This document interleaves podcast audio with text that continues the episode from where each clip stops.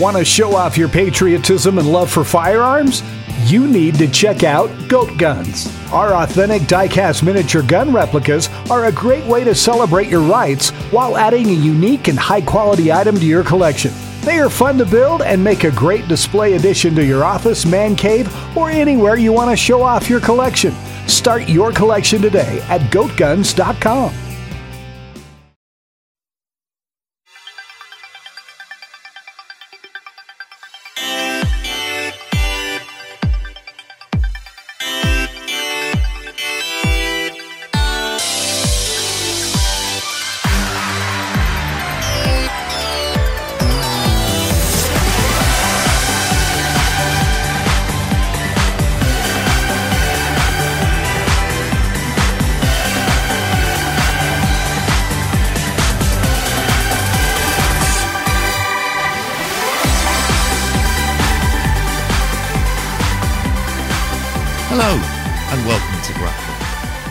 JP, and this week I have a very special guest, um, post wrestling's stardom doyen, Karen Peterson. Karen, how are you? I'm lovely. How are you doing today, JP? Well, we, we've already had a technical mishap, but as we were mentioning beforehand, all right today. Very, it's been a bit grey and miserable here. I understand it's not exactly a whole lot better where you are in Florida, which shocks me. No, unfortunately, today we are in the middle of Florida winter, so the Sunshine State is not too sunny. It's a little Oh. chilly, a little drizzly, a little overcast. But I mean, it was very hot yesterday, so if you wanted to do your tan yesterday, you missed out. I've been wanting to have you on here for a really long time because I'm a very big fan, uh, primarily of your Stardom reviews. That sounded a bit weird there for a minute. No, I, it's very flattering. Like I like it's it's still kind of weird when people say Mm. that to me, but it's it, it makes me feel like I'm actually accomplishing what I'm setting out to do. Well, I mean, I suppose getting right into it, um, like when you do your reviews, we'll go back to sort of bits about your fandom. What is it you're like? Because they're so thorough for me. They kind of go in these little stages. And I wanted to ask you about the structure of the reviews. How did you come up with it? If you can just explain what the process is that you go through.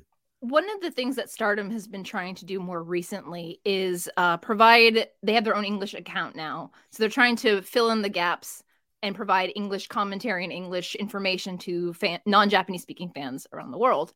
The problem is, is that even though they're providing that information, a lot of it is very limited, and some things such as press conferences or things that are said in between matches or on social media or like when things are announced, they're not always translated.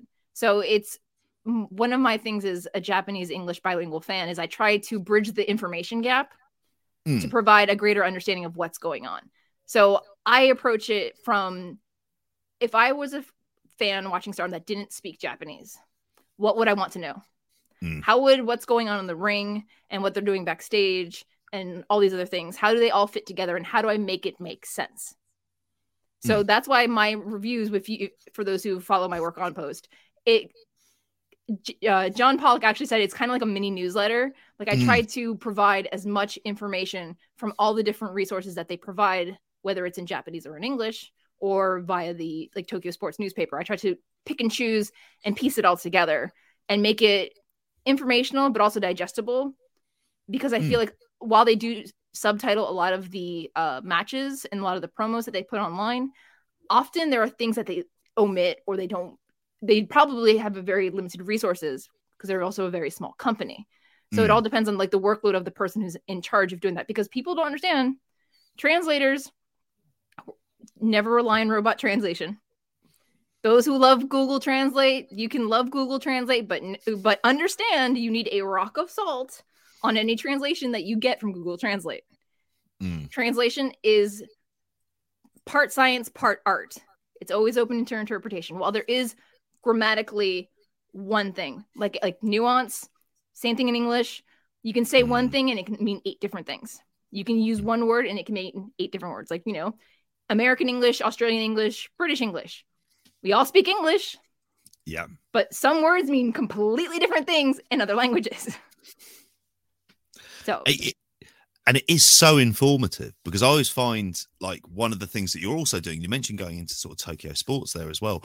Is there's a lot of kind of business because one of the things, and we'll go we'll go into it in a bit, is all the various people coming from different companies. So if you're not aware of, say, the latest show, sort of prominence, uh, the, the name of the the sort of new deathmatch faction coming in, uh, like those are things that you're able to kind of like fill in those gaps. And especially for me and, and sort of my journey following st- stardom has primarily been over 2021 sort of at the back end of 2020 when i suppose really since the bushiroad I- expansion Yeah. that's been the thing about like seeing like okay this is a company on the up and like what it what is going on behind it. And i think that's like it's a really especially in in terms of like women's promotions they are number one by quite some margin The interesting thing about Bushiroad's acquisition of Stardom is that while they've taken one of the prominent women's promotions and put it under their umbrella, they also hmm. have the financial backing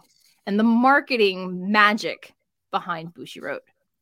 It's not saying that Stardom is the most has the best roster because as I'm also on my own personal like junior Joshi like learning journey right now like with learning about Ice Ribbon and Marvelous and Prominence and all of these the the politics of Joshi wrestling and what why during the pandemic Assemble became a thing and how Sen, Sen uh, Sendai Girls, w- which was created by Meiko Satomura, falls into play.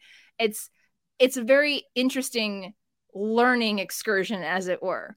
But the the interesting thing about Stardom's success with Bushiroad is that when the last fall, I think when they did the final quarter um, media announcement, Bushiroad is trying to make some money, but they're not necessarily in the black, as it were. Mm. However, Stardom, since being acquired by Bushiroad, they've made two, three fold. Like they're they are very much doing very, very, very well because they market those girls so hard. And between its merchandising, photo books, they have them doing PR campaigns. They do uh, promotional work with different companies in Japan and different brands that you know women are interested in because you know they, they th- their idea is they're women wrestlers. We're going to work with women's brands. So they're working with like hair care companies and skincare Mm. companies and and they're getting all of those like interpromotional uh, opportunities. And it's working wonders for them. And then under the Bushiroad trading card games you know they have they have like the new Japan card game that they they released back last last fall they're getting ready to launch in March they're releasing a stardom version with like this is, I mean, this is it's the same company, but they're doing five trial packs, one for each faction, Mm. plus a booster pack a month later with a whole bunch of different cards.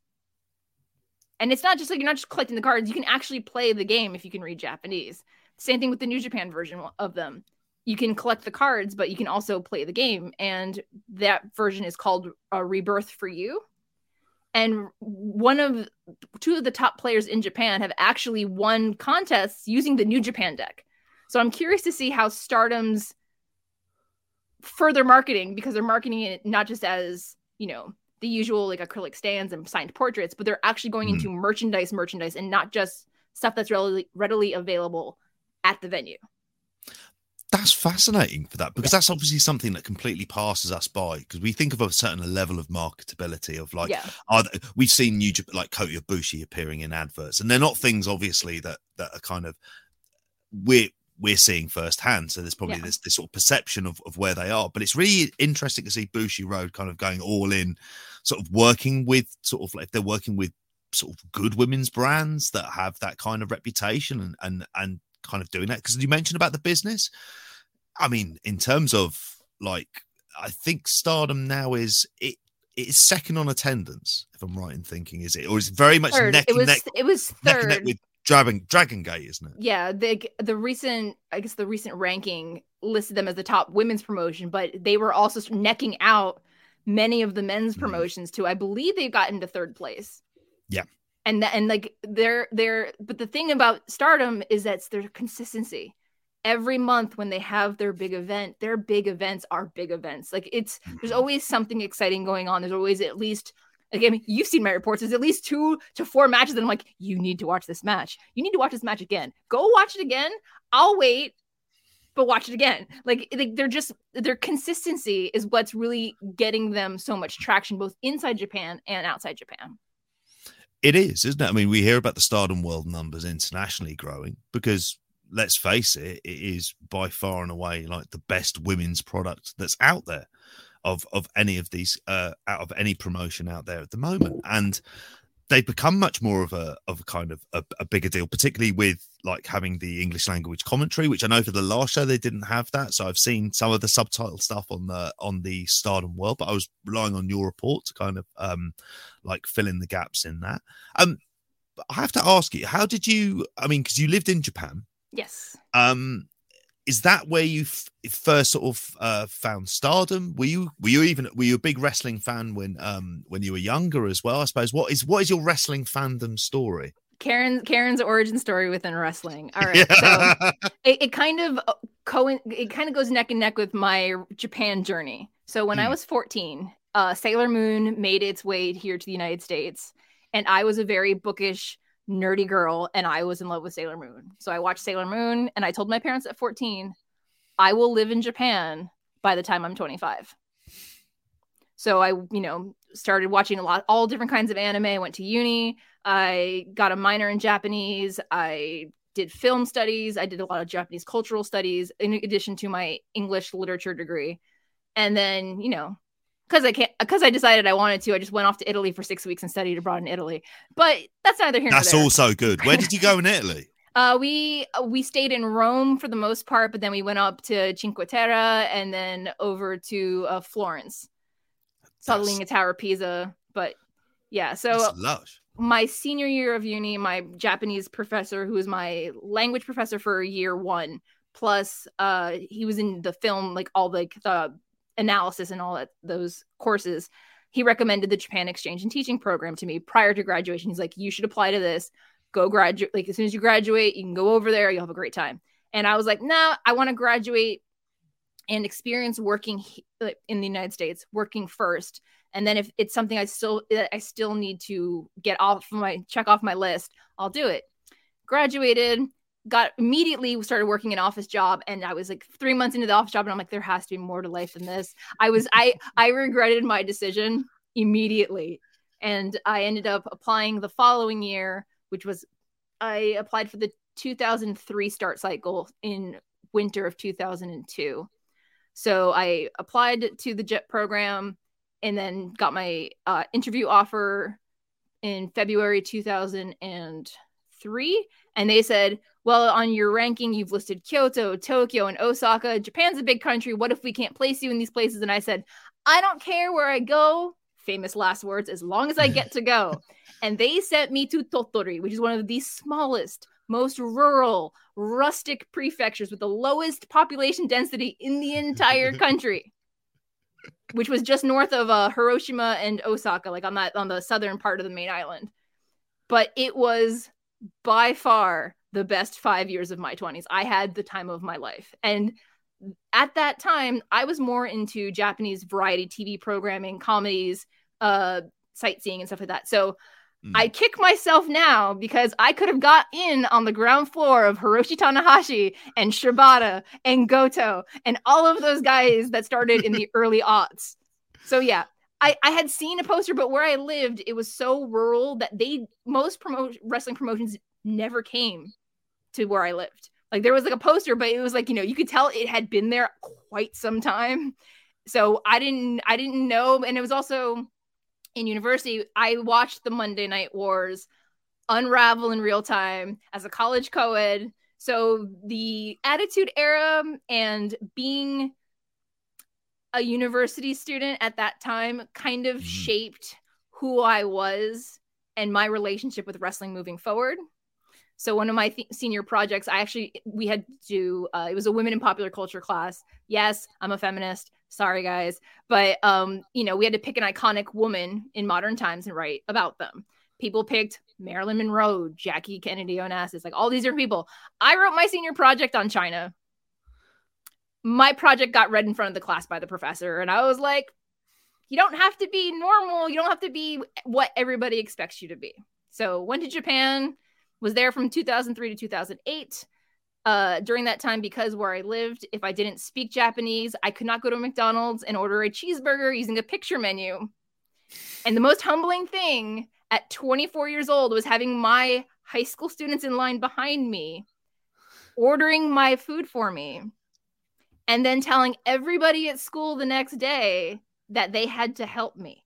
And I was like, no, we're not, I'm not doing that ever again. So I started studying like every day after school while, because where I was at, you had the one train an hour. You missed that one train, you had to wait for the next one. So I would just stay after school an hour or two every day, study.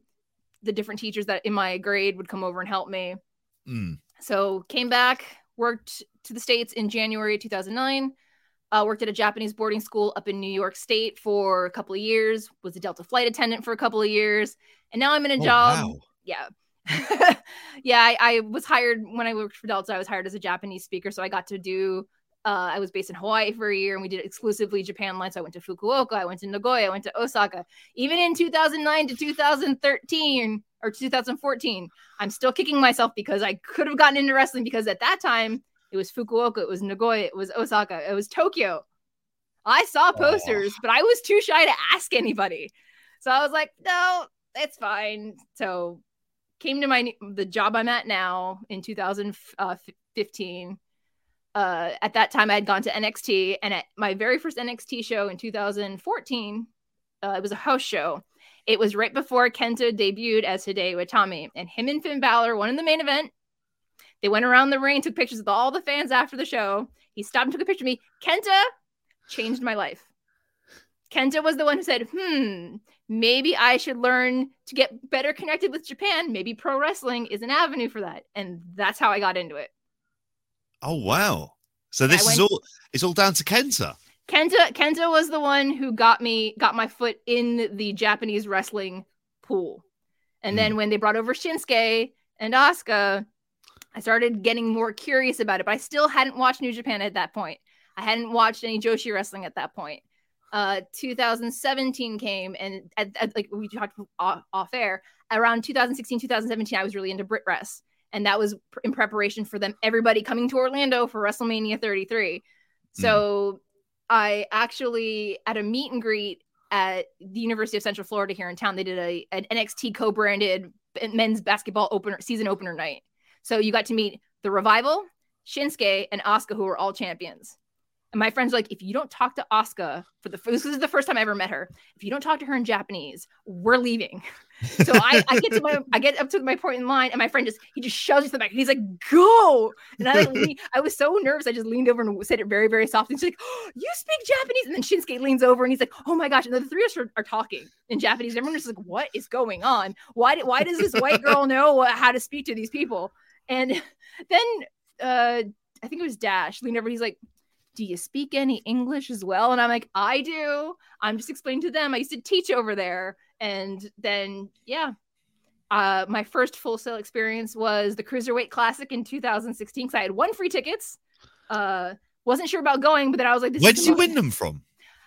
the- Full Sail was doing a a, a, tw- a retweet contest to give away tickets, and I was like, oh, Oh, I'll just retweet. I've never been to Full Sail. Why not? Because trying to get tickets to Full Sail was impossible because they would sell out instantly Yeah. every single time because it was once a once a month taping.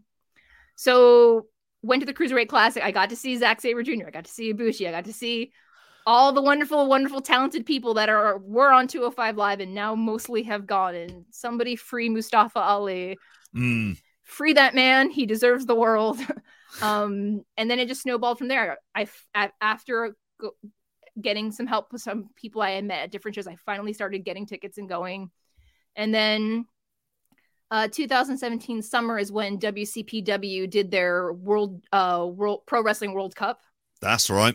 and the Japan bracket was what got me into New Japan Pro Wrestling. Kushida kicking Sho Tanaka's butt in that Pro Wrestling World Cup was what made me finally pull the trigger on watching New Japan and getting And that- New Japan. And that would have been in the UK. It was, but I watched the live stream. They had posted it. They they, they recorded it and then put it on their YouTube page for free. Which, oh my gosh, they could have they could have made so much money because it had Kushida, Sho, Yo, Mhm. Hiromu, Bushi, Tiger Mask. I believe Liger was in there. Yep. And and Taguchi, of course, because Taguchi is beloved by the world. But yeah, that was what finally did it. And I was like, all right, I'll watch New Japan. And I made the arduous mistake of starting with the G1. oh Jesus as my, as my start into New Japan. Well, dive in with both feet then. The problem case. is, is that for me, working at a college of medicine, Mm. my new student orientation was the first week of the G1.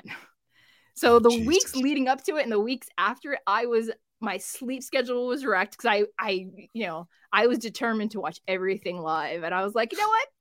13 hours isn't that bad. Oh, was I wrong? we and oh go ahead. I'm sorry. I was going to say we've done some coverage of like doing them, and they are. You get through the first two weeks, and sometimes it's always helpful if you do like the pickums, Yeah. just because it gives you like it, it's it, it's not betting. You can't bet on it, although that Yeah. would make it interesting. Um, it, it sort of makes you go along with it, but always found by like week week week three, week four. Like feeling like, oh, yeah, I can sit through this again. It's just always like, I'm broken. I'm absolutely broken. We'll get to a Osaka. We'll get to the surprise bit that they do. But so you going in there straight into a G1, that's that is pretty hardcore. it was it was probably one of the more ambitious things I ever chose to do in my life. And it at that time I also finally started dipping my toe in the pool of watching Ring of Honor. Mm. So when Ring of Honor did their Super Card of Honor in New Orleans, that was when they had the girls from Stardom come over. Unfortunately, I was at NXT Takeover that night because I can't have nice things and I can't be in two places at the same time. so I went back and watched it afterwards, and I was like, where, where, who, how, where, and I just fell in love with them. I thought everyone was amazing. Um, and I finally got on the stardom train. Sorry for the long explanation with the G1 Supercard at Madison Yep. Square Garden because again, Stardom had a show that weekend. I was at a different venue doing something else. And I, I hate not being able to be in the same places at the same time because again, I went back and watched that Stardom show afterwards and it was fantastic and I would have loved to have been there. But watching both the opening, the dark match with uh Kagetsu and Sumie and you know, all of Mhm. that, plus watching Mayu and Kelly Klein just tear it down. I was like, all right, it's time. I have decided to get on the Joshi train. But I didn't really get watching it regularly until uh Julia left Ice Ribbon Mm. And showed up and then her and Hana started doing all of their stuff. I'm like, you know what? I need to get in here and figure out what's going on because I see it on my timeline and I don't understand what's going on. So went to Tokyo uh end of December 2019, uh January 2020 for the first time in 6 years. Got to my go to my first Tokyo Dome, got to go to my first Stardom show, got to meet uh I met Hana, Julia, Kagetsu and uh Jungle Kyona. Mm. And after that and after that one show I was like, you know what? Here's my heart. You guys can have it. I love you. I think you guys are all amazing. You're doing amazing. I will be your big sister saying you're doing amazing, sweetie. Keep just, just keep doing what you're doing. And um I may have gotten some notoriety, whether it's good or bad, during when Hana Kimura passed, because at that time I was having a lot of people asking me to translate a lot of things, and Mm. it was a very emotionally draining time for me.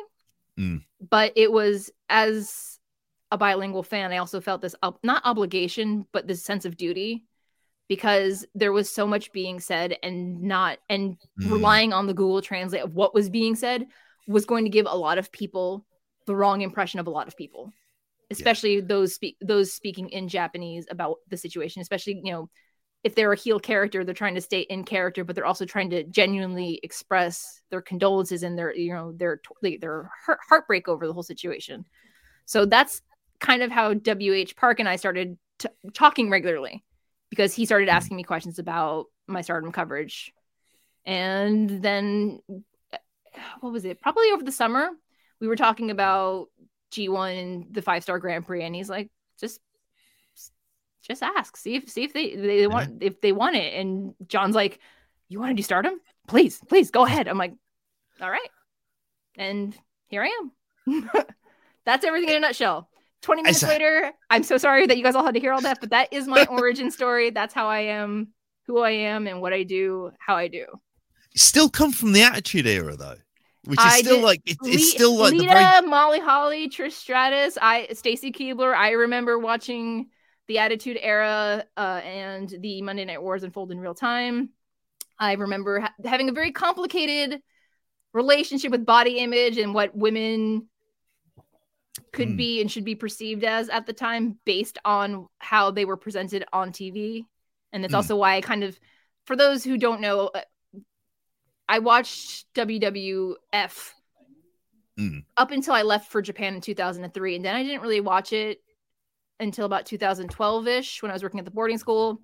But it was like, you know, if it was on, it was on while I was doing laundry or I was on call. I really wasn't paying attention. Same thing when I was flying. If it was on, it was on. Didn't really pay attention. But it wasn't until, but that was the Divas era. And a lot of people love the Divas era. For me, because of my past trauma with Mm. pudding matches and mud matches and bra and panties matches, it's that that trying to understand and back the divas era is difficult for me at times. Mm. I respect people who worked that. Don't get me wrong. I respect the people who worked through those those arcs of WWE and WWF and were able to come back and make it make the most of what they were handed.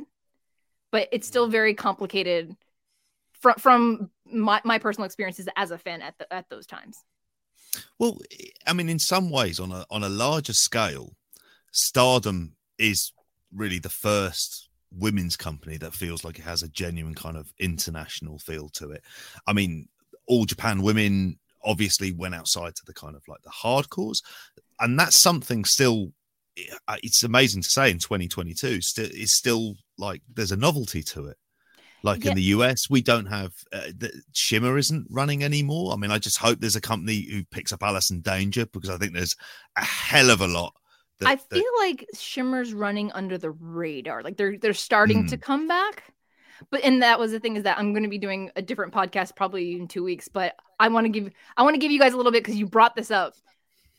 If you've watched the Mae Young Classics, Mm. you've experienced a significant portion of Joshi wrestling from Stardom. Because it's not just Kairi and it's not just Io. A lot of the gir- girls who are now signed to WWE and or released from WWE rotated through Stardom on an excursion or two or long tour. Bea Priestley was their top champion and was pro- arguably one of the highest decorated champions. I know. Toni Storm, another one, beloved by the fans, highly decorated from the company. Uh, Dakota Kai was there as Evie. Mhm. Uh, I've Ruby Riot was there as Heidi Lovelace. Like Santana Garrett was another one. There's so many of them that have cycled through. So if you watched the Mae Young Classics and you loved the wrestling the Mae Young Classics, a lot of those like the the strong style or in the Ja- the Joshi style that we see now, it isn't limited to just the Japanese women's wrestlers in WWE. Mm. Because a, a lot of the women have gone prior to the Mae Young Classic. Because when the Mae Young Classic happened and WWE NXT started snapping everybody up, they gutted Stardom's foreigner roster. Yeah, they did because a lot of it was um there was plenty of and I remember from the wrestlers documentary seeing like Xia Brookside and Millie McKenzie working in that system as well. And one of the things we always found is that like Millie McKenzie would go have the excursion, come back and kind of be even better. Like I mean, and she doesn't. At the minute, we're not sure if she still is with NXT. There's some independent booking she's taking. I- she's I've- someone who I've- I would love to see oh. love to see back in that stardom. And I've said a few times, like it's the greatest training school in the world. So like you kind of, I think for, I mean, for women's wrestling, getting back into that system is absolutely crucial for, for I'd say for Western women's wrestlers because just the the level of quality that they're training at is ridiculous. if I remember correctly, uh, Millie McKenzie and Charli Evans was it? Mhm. I bel I want to say they went. They weren't in Stardom, but they went to Sendai Girls, which was Meiko Satomura's promotion, which is Yep. why she's so close with them. And Sendai Medusa Girls, complex, wasn't yes. Sendai Girls, if y'all aren't watching Sendai Girls, get on that train. Get on that train now, please. Because the women, they their roster is like literally 10 women, but they are some of the most amazing people to watch. Not saying women wrestlers, I'm saying wrestlers, like Mm. gender neutral wrestlers. They are outstanding. And like they're tucked all the way up on the northern northern part of the main island near uh near Hokkaido in Mm. Sen- in Sendai in Miyagi Prefecture, but it's just like like they have their dojo, they do their training, but they also go work the rice fields in their neighborhood and you know do promotion at all the local businesses. Wow. Uh, are they they- doing? Sorry. No, they they actually help harvest rice as part of their giving back to their community. That's pretty incredible. Are they Isn't drawing? It is, isn't it? I mean, like you don't see that very often. I mean, Mm. I, I always thought with some companies there was always like they'd have a bar or Yeah. something along those lines, and there'd be like a connection that wrestlers would have to go and sell tickets. So that in some ways they had to have that kind of interaction. I mean, what do they draw Sendai girls? Do they do like? I mean, are they running many shows? Uh, I I believe they're running very small shows, but they they also Sendai Girls is also one of those promotions that, from what I've gathered, uh, uh, what little knowledge I have of them, and what little I've been able to watch of them. They send their wrestlers basically everywhere but Stardom. They they go to Marvelous, they go to DDT, they go to Gleat. Like they Mhm. go to all of these different promotions and making names for themselves. Like Chihiro Hashimoto goes to Gleat and just destroys everybody in UWF rules because she's built Mm. like a tank. And she, I want her to fight everybody, not just the women. I want her to like, I want her to like drop Shima like third period French. Like I'm, I'm, I'm ready. I'm so ready to see what she can do. She'd be perfect in DDT then. In that case, I know she had a match with Takumi Iroha because that was a match that. oh, Um, I love me some Takumi Iroha. oh, She's so, well, she's so great. she's absolutely all i mean there was a match um uh, one of the the big oh, who's it she had the match it was um oh it was a really great match it was a couple of one of the big shows i want to say it was a couple of yes for stardom Oh, her, her match with Shuri at the five star grand Prix absolutely outstanding. Yeah. can't get enough of it. Her her uh World of Stardom Championship against or a challenge against uh Utami. Oh, oh, the pageantry alone for their entrances was amazing. But th- that that's another two that can just put them wherever they want and they will just tear tear down the house. we'll get into the sort of depth of the because the roster now at this point is it's I don't know if it's ever been more stacked. And you know, when we're talking Gaijin, I can only think of one really in Thekla, who who is there, who is a obviously like a, a Japanese resident. But what is the relationship with other Joshi companies? Because clearly Stardom would be seen as like the biggest. It's got the so- the solid financial backing, and the same with the Tokyo Joshi Pro has. Yeah. Um, but it does like the relationship with Ice Ribbon seems, let's just say, at best complex, but marvelous. It's very good. Yeah, when it came to the All Star Cinderella back in uh, March of last year, when they had uh, Julia versus Tam, the hair versus hair match, they extended invitations to bring back many of their previous uh, residents and you know people who made their name in Stardom before going other places. Takumi Mhm. Iroha is a perfect example because she's now the ace of Marvelous, and I feel like the people who chose to leave the company to go to other promotions, so long as they've kept uh, positive relations or they left on good terms, they're welcome back. So Marvelous has come back and forth is, since more more notably recently since that that particular uh, All Star Cinderella because they had uh, Maria was there, uh, Rin Kadokura was Mayu Iwatani's tag partner for the Goddess Tag League. They they they built a partnership. When the pandemic hit in 2020 and there was that that giant press conference at the Japanese government that you know there was representatives from each of the major companies. Uh Tanahashi was there Marufuji was there. I believe I want to say Yuka Sakazaki was the Tokyo Joshi Pro representative. Mayu Iwatani was the Stardom one. But it was one of those things where the pandemic in Japan made all of these promotions realize if we're going to survive as an industry, we have to work together. Mm. Whether what and it, it could be whether we like it or not, there could still be bad blood under the water because we know business is business and business practices out in our countries aren't the same as they are in Japanese. Con- Mm. they, there could be long-standing grudges. That that's only natural.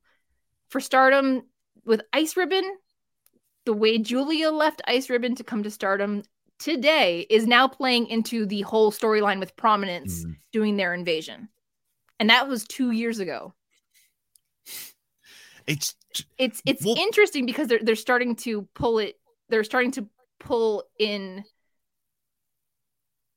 Like they're making like fiction. Sorry, they're they're making factual situations into the, the fiction of their universe. and brilliantly done because they're blaming her in essence for them leaving. That she Yep. ruins the place. but- Her the way she chose to leave was the linchpin that caused the collapse of Ice Ribbon. That's basically the, the narrative they're going with. And which it- is it's a hell of a good it's a good story and it works on several levels and then you've also got the you've also got um is it uh Harai and Thekla who arrived from Ice Ribbon as uh, well before? Mirai. Mirai sorry I R A I Mirai. And, yes and it was up a good Thekla- shuri for Yeah. the for the ti- for the title the uh the other week. Yeah, and, not- they not arrived as well. Yeah i'm not familiar that familiar with them as well but it was interesting because when all of these there was at least like seven or eight departures that were announced starting in Mm. the fall quarter of last year. And it, it like- like when wwe when somebody gets released we're like where are they going next? Where are they going next? Where are they going next? Who's coming back? Who's coming back? Who's going here? Who's going there? And what i've noticed is that when hazuki came back from her retirement she Mm. made a point to say to mayu you know the start who, who spent her whole career in stardom she's like you've let other people come in and take over. You've let Donna Del Mundo come in and take over. Because who's been who's been at the fr- forefront of stardom for the last two years? It hasn't been Mayu. Mm.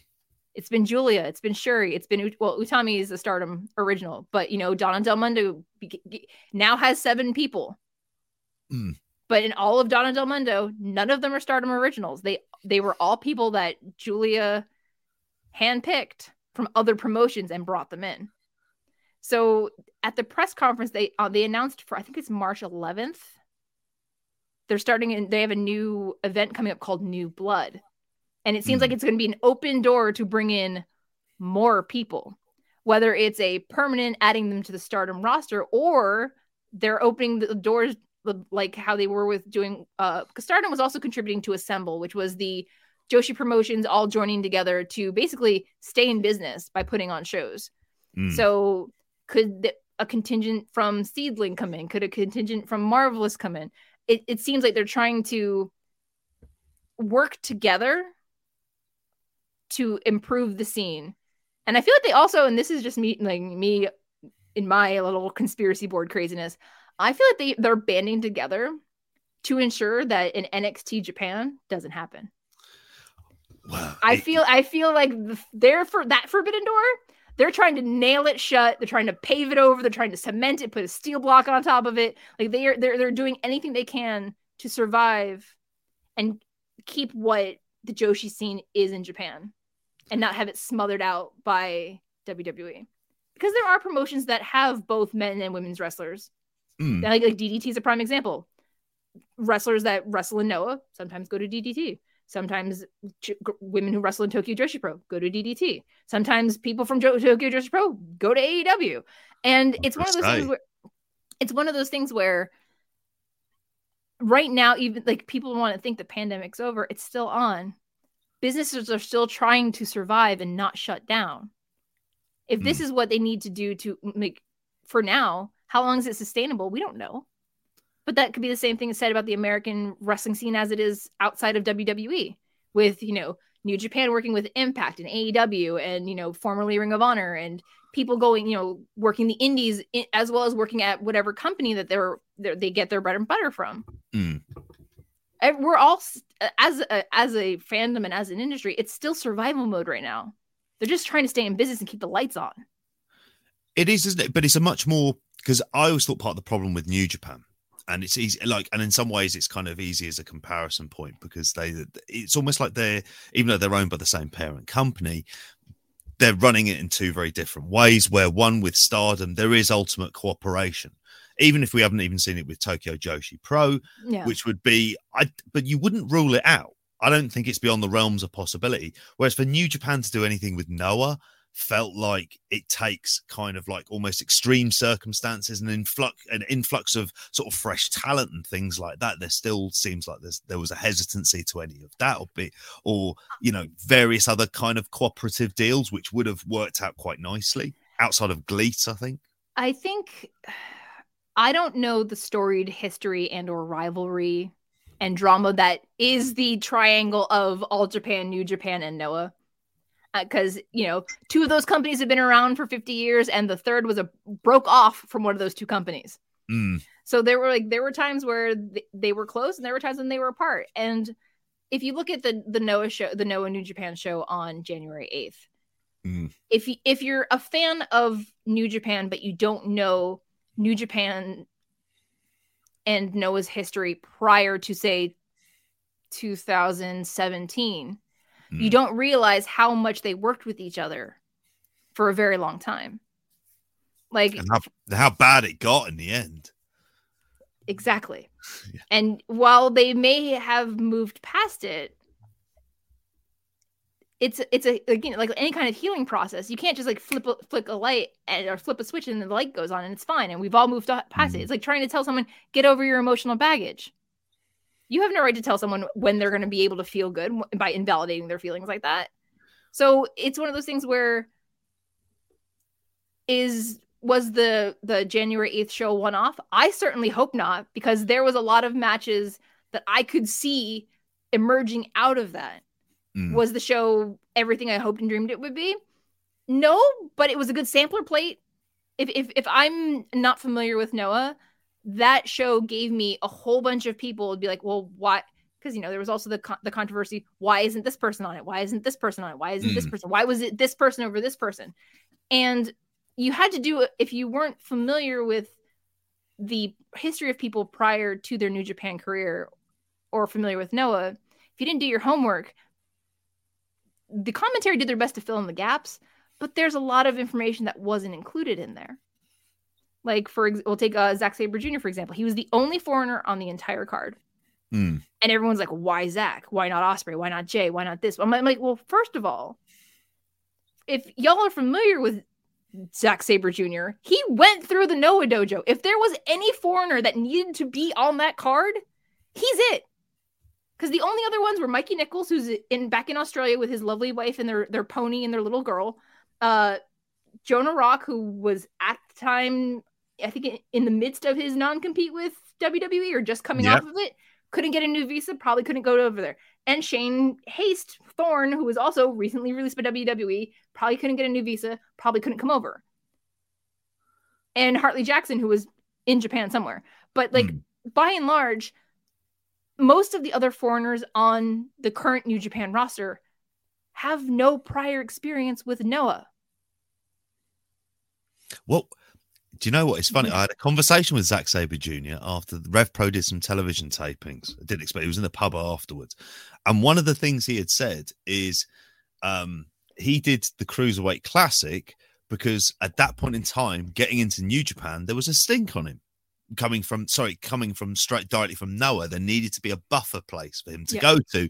They kind of took that away, which I found kind of amazing but you realize like the kind of level of sourness, the sourness as well from the fans. I mean, you've said yourself, Noah is something you're starting to you you're.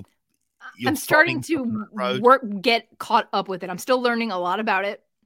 But Who- you know, I have some old DVDs that I don't know where that I got how I got in possession of them, but they're from Kenta's run to Noah as the, uh, the GHC champion. Uh, at that time, TMDK was very much a thing. So that's how before TM61 was making their thing in, in NXT, Oh. I was a TMDK fan. Love so- TMDK. So their their GHC tag match where they just where Mikey just got busted completely the top of his head got busted open and there was there was so much blood. But the match was so good. I don't know if you've seen any of his uh, current stuff because he's wrestling out in Perth, where I think he's settled, and it's for EPW. yeah, where, where, that- where, where he and Shane got their start, yeah. That yep, and they're they're back there, and like I'm, I'm assuming he's also he's also doing training as well at the same time. Probably, time. yeah. but he's he he did sort of a heel champion gimmick, and there was a great match I think he had in there with the Julian Ward, which is they EPW, I think it's called Explosive Pro Wrestling. Yes. They put their stuff up on uh, like generally for free on YouTube, so it's well worth seeing. I need to get you- caught up with the EPW. And when I was doing BritWres, oh, Australian wrestling was the other place I was like kind of keeping tabs on here and there. So that is something I've I've. I will have to send you. I've done a show with uh, Kevin Chia um, talking about the, Send it the. Australian wrestling scene. I will Please definitely do. se- send that over. send me some it- match recs. I love I love a good match rec. Oh yeah, I mean, I I I'll get on that. I'll get on that case straight away. That's your homework, sir. It is. It is my homework. That is something. It gives me something to do on a Saturday night. A boy needs a, a boy needs a hobby. Um, but it's it it's interesting. Like you kind of mentioned about like kind of Mayu Iwatani, like kind of being there, but the story with her over the last two years. One of the things that I find fascinating for me coming in is even in terms of the stables and in terms of like who we think of as the aces, your 1A, your 1B, your 1C, it doesn't seem to fit neatly into that pattern. There are people you could put there, but it obviously leaves out a lot of other people. It appears to be like there's an element of fluidity Yeah. that perhaps that there's a staleness. Is there a reason for that? I well for for someone like Mayu, she's a legacy. She she's you Mm. know from the very beginning. That's she's she's the icon of stardom. She's been there for like her eleventh year now. I think of her as Tanahashi. She she, she she's the Tanahashi, and then you could probably well up until she lost it. Utami was pretty much your Okada. Mm. Like like those those those were your your, your top two. Your, pro- your prodigy talent who's just Yeah, ridiculous at a ridiculous young age. yeah, I mean, she makes me feel deeply like kind of God. I failed. she when I see she. Utami is young enough that she could be my child, and that that makes me sad. Don't. It's scary. It's the same here. I don't like to think. I, I see. There are so. It was like seeing Hanan on this card and going, "She's 18. That's ridiculous." Hanan's 17. She's not 18 yet. 17. Jesus Christ. So, and then you know her younger sisters Hina and Rina, they're 15. But they they've been wrestling for several years at this point. Azumi's 19 but has like a 7-year career or something longer. Like she's like Azumi started as a junior high schooler. You know what I was doing in junior high school? I was painting really awful pictures in art club and then taking the school bus home. This, this child, like, the- and- and it's, oh, oh, they're just so talented. But yeah, um, it's interesting because when you think of your 1A and your 1B, your Tanahashi, if you're going to do th- that equivalent, you yes, you have your Mayu and then you have Utami. But in the last year, especially since uh when Julia came in and Mm. Hana came in, that kind of threw everything through the the balance of who has the spotlight. Because for a while, especially 2019 going into 2020, the rivalry of Julia and Hana was was d- kicking everything else to the the curb Mm. uh, Julia's uh, Tam chasing the white belt, the Wonder Storm Championship, as she was chasing Julia and chasing Julia and chasing Julia, and that hair versus hair match, whoo, It That made my top 10. that put Tam on my radar because I was like, oh yeah, it's. I mean, I was kind of like, eh, she's got the idol thing, she's cutesy, but she, she she's always gonna be, in my mind, she was always going to be second fiddle to Mayu until she Hmm. said, you know what, I'm bringing in Mina Shirakawa, and I'm gonna go start my own faction. Then, uh, like, also. She started doing the same thing that Julie did. She started bringing in, she wasn't recruiting from inside stardom. She started seeing, looking at the indies and picking and choosing who she wanted to bring in. Mm. So it's the same thing with Cosmic Angels. Everyone from Cosmic Angels is not from Stardom, besides Tam, I believe. Yeah, because Mina Shirakawa was was was Queen of the Indies. Um, Unagi came from Tokyo Joshi Pro. Mai and Waka both came from Actress Girls, and I believe, yeah, yeah. So it's like they're just like they're starting to bring in more talent, and I think that's also due to a shift on what Bushiroad is looking for for their talent Mm. um because you know wrestling we all know can be a very very visual if we learn anything from wwe it can be a very visual sport Yes. and part of Bushiroad's allure and power comes from embracing that idol culture like leaning into the beauty of everything like, looking how uh, pretty like like bringing tekla in tekla is stunning but she is gritty as you know what. So you know Oh, what? yeah. i love it. I love that they're, they're bringing some of that diversity back in. But it's also a lot of the girls cosmetically are gorgeous and they're talented but they're also like you know it, it- some of them can be very very girly. But then there's also you know you have your girly girls you got your tough girls. So it's nice that they're having that they're expanding it. But i am Mm. curious to see because you know when jungle Kyona was finally coming off the shelf for wrestling there was a back in october they're like oh my gosh going back to nagoya maybe she's coming back. Or and then she's like i'm announcing that i'm leaving stardom. And everyone's like what? Why? Where's she going?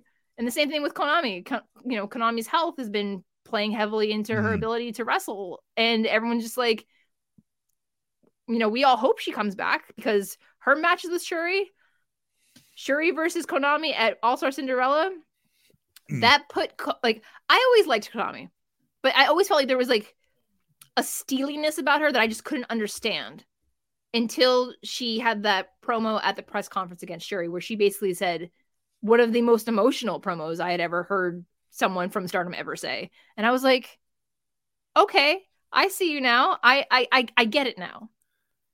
And it's one of those things where it's just like I feel they're while they're bringing in a whole lot of new people, that the people who have been at Stardom and kept the lights on at Stardom, largely the ones that were trained and raised in Stardom, that they fight more to have an equal seat at the table because I feel like a lot of them are getting pushed to the background, including Mayu. That's interesting because one of the things I've been kind of big on was always saying how the training school was it, it appeared to be is the best dojo in the world. Oh, it is. Just the level of improvement, and it still is, and it's just because they're in rep. You've got all of these brilliant workers working in there with each other. But it's it's interesting that in terms of like for the um you mentioned about the factions kind of picking and choosing because the Julia departure to Iceland really caused big waves. And yes. any of these other kind of waves that have happened afterwards do seem kind of like almost treated as like okay this is going to be part of the practice did it open up a kind of i mean it was it kind of one of the classic you know uh, Giulia is trained here is our student. It's, it's just you don't do this. You don't leave the company that kind of where, where you no, work. I believe the argument was how she arrived in stardom while allegedly still being under contract at Ice Ribbon. Ah. Like there was a it was a mis there was a a miscommunication gray area of was she under contract or not under contract at the time that she showed up and declared she was joining stardom or coming to mm. stardom. And it was handled very quickly behind the scenes. And from what i gather ice ribbon issued a statement said we're, we're releasing her out of her contract because they kind of wanted to be done with it. And that's fine. Um but it's one of those things where after that i think Stardom got a little more shrewd about how they brought people in. Like they were waiting mm. for the opportune time. They were making sure that they were actually a free agent or they yeah. were getting ready to graduate. Like when um, Giulia brought Maika in, Maika was trained by uh, Taka Michinoku and working at Michinoku Pro mm. or just tap out. Sorry. And I believe that it was like Mike was ready to graduate from being a, a young girl and they said, well, you know what? Maybe this is the better route for you. And then she went away. Same thing with Shuri. Shuri was ruling the like I saw Shuri in a YMZ uh like at the basement of some music hall on New Year's Day in like in in Kaori Yoneyama's promotion YMZ, which is a uh, uh, Fukigen Death. She has her own promotion as you know her her actual name. Oh yeah, it's but it not just waving a newspaper and smoking a cigarette. No, she has. She has. She, the woman runs her own promotion, but it's very oh, much oh, like wow. it's like a super indie. But I saw Shuri wrestle before she had even stepped foot in a Stardom ring, and it was so it was night and day for me. But I also watched her whoop whoop a grown man in a one in a singles match, and I was like, "Who's she? I like her. I think she's amazing. She's going to be something." U- was it post you at post UFC as well? Yes, this was, uh, January 1st, 2020. Mm. So it was, she was working a lot of indies. I think she was doing Makai at the time, um, but she hadn't called any one particular place home yet. Julia hadn't brought her into the fold at stardom. Mm. Because I believe that was in March or like closer to the spring of that year. Because that's that for me seems to me that's their big story for 2022. You mentioned both of them is Julia and Shuri oh. and the ah. relationship there. That's what it appears to be. There's little things in there where I'm even thinking about how, like, when um, Thekla and um, and uh, he, um, Hero, Mirai came, Mirai. Mirai came in. I don't know why I keep saying here. I'm going mad. Well, you might be thinking of Master Wato, who is Kawato Hirai. Ah, that pro- well, I'd, I'd like to think that. Well, he's since he's bleached his, he's got rid of the blue rinse. I'm like, okay, all right, I'm willing to. He give has, this a, he has a nice navy chance. blue rinse now, so it's, it's not, it's not, it's like a, like a, like a off black. It's not so bright. exactly, I'm quite glad about that. But it, it I, I think that's the direction they seem to be going in like and it's like you mentioned they're not two stardom originals but they're very much kind of like the focus Julia is someone who you mention it, and it's you can't get away with it with wrestling. If you're talking about someone who ticks a lot of boxes of the kind of cosmetic kind of beauty, but also being able to work and being a compelling promo, um, and I'd rec, you know, I, I really enjoyed like the kind of exchange um, that she had with prominence, um, in particular. I thought I thought that was really good, but also like kind of the post match stuff with Tam. You mentioned um, when when they had the hair um, hair versus hair match. She is someone who I don't know. Do you is there a point where she'll get poached? Because I could, you know, you you would have to think that there is a kind of appeal. I don't know how good her English is. I know that seems like quite a reductive question because I know she's born in the UK. She was born in the UK from I believe, but I believe she was raised in Japan. So I don't know how Mm, long much time yeah. she spent in. Like, she says she's born in London, but we don't know how much she, time she actually spent there. Um, the other Fits thing in with the gimmick as well, doesn't it, of Donna Del Mundo ultimately? And it's it's you know she's half Italian, half Japanese. Uh, one of the only halves in the in the and I say I say half because hafu is what the the, the, the slang term they use. A person who is of mixed Hmm. heritage within Japan. Um, Shuri would be another one who's half Filipino. Hana was another one who's half Indonesian. Um, I think it's more of a question of if she'd want to go. Hmm. And it also comes back to, unfortunately, how take WWE for an example, how women who were brought over from Japan have been treated or have been booked or have been used and or misused. Yeah, 'Cause- that's, Full disclosure, I believe at f- almost 4 years Io Shirai should not still be in NXT. no, she it's insulting. She should have been called up after she lost the belt the first time Mm. and what it, but I understand they did what they did with Kairi when everyone was getting spirited away to the main roster. They kept their most popular baby face to hold the glue together until they could find another one. Um I feel like now that they have Sarray over there and they're trying they're trying they're helping Sarray get her footing Mm. that maybe now is Io's time. But the track record of how st- talent has done in NXT versus how they've done in main Mm. has been a little spotty at best. Unless you're Asuka, Because they Yeah. took Asuka up and she, you know, she she's held every championship minus the 24/7 championship and she doesn't need that one. Um still I'm still salty about her getting her first loss to Charlotte at WrestleMania in New Orleans because I was there and it should have went the other way. But we're not yeah, going to talk about that. that. But the other thing is that WWE now has this impetus where they don't want to hire women who are over a certain age or wrestlers that have um, an independent foundation. So even if Julia, for example, is under 30, Mm. they're not going to want to bring her in because she, they'll bring her in and just like Io and Kairi and you know many of the other women who worked the indies prior they'll come in and run circles around all of the d- women they're training at the PC that have no prior wrestling experience. You can be a great athlete and that's great and I'm glad that some people for example Charlotte and uh, Ivy Nile from a Diamond Mine Mm. outstanding starting from zero is difficult even if you have an athletic background it just because you play volleyball doesn't mean you can automatically be a pro wrestler just because Yeah. you've done amateur wrestling doesn't mean you're going to be a pro wrestler. It's it's all on how it's taught. The difficult thing for me is that a lot of the women that were released in the last year especially from NXT were the ones who were the ones that were working the takeovers. They were the ones that were doing the road tours and prior to the pandemic and they were the ones that were helping those who were learning from scratch helping them make them look good I think of Mercedes Martinez in particular. Mercedes Martinez, Mia Yim, Rachel Ellering, Santana Garrett. Like there's so many women that were are beyond talented.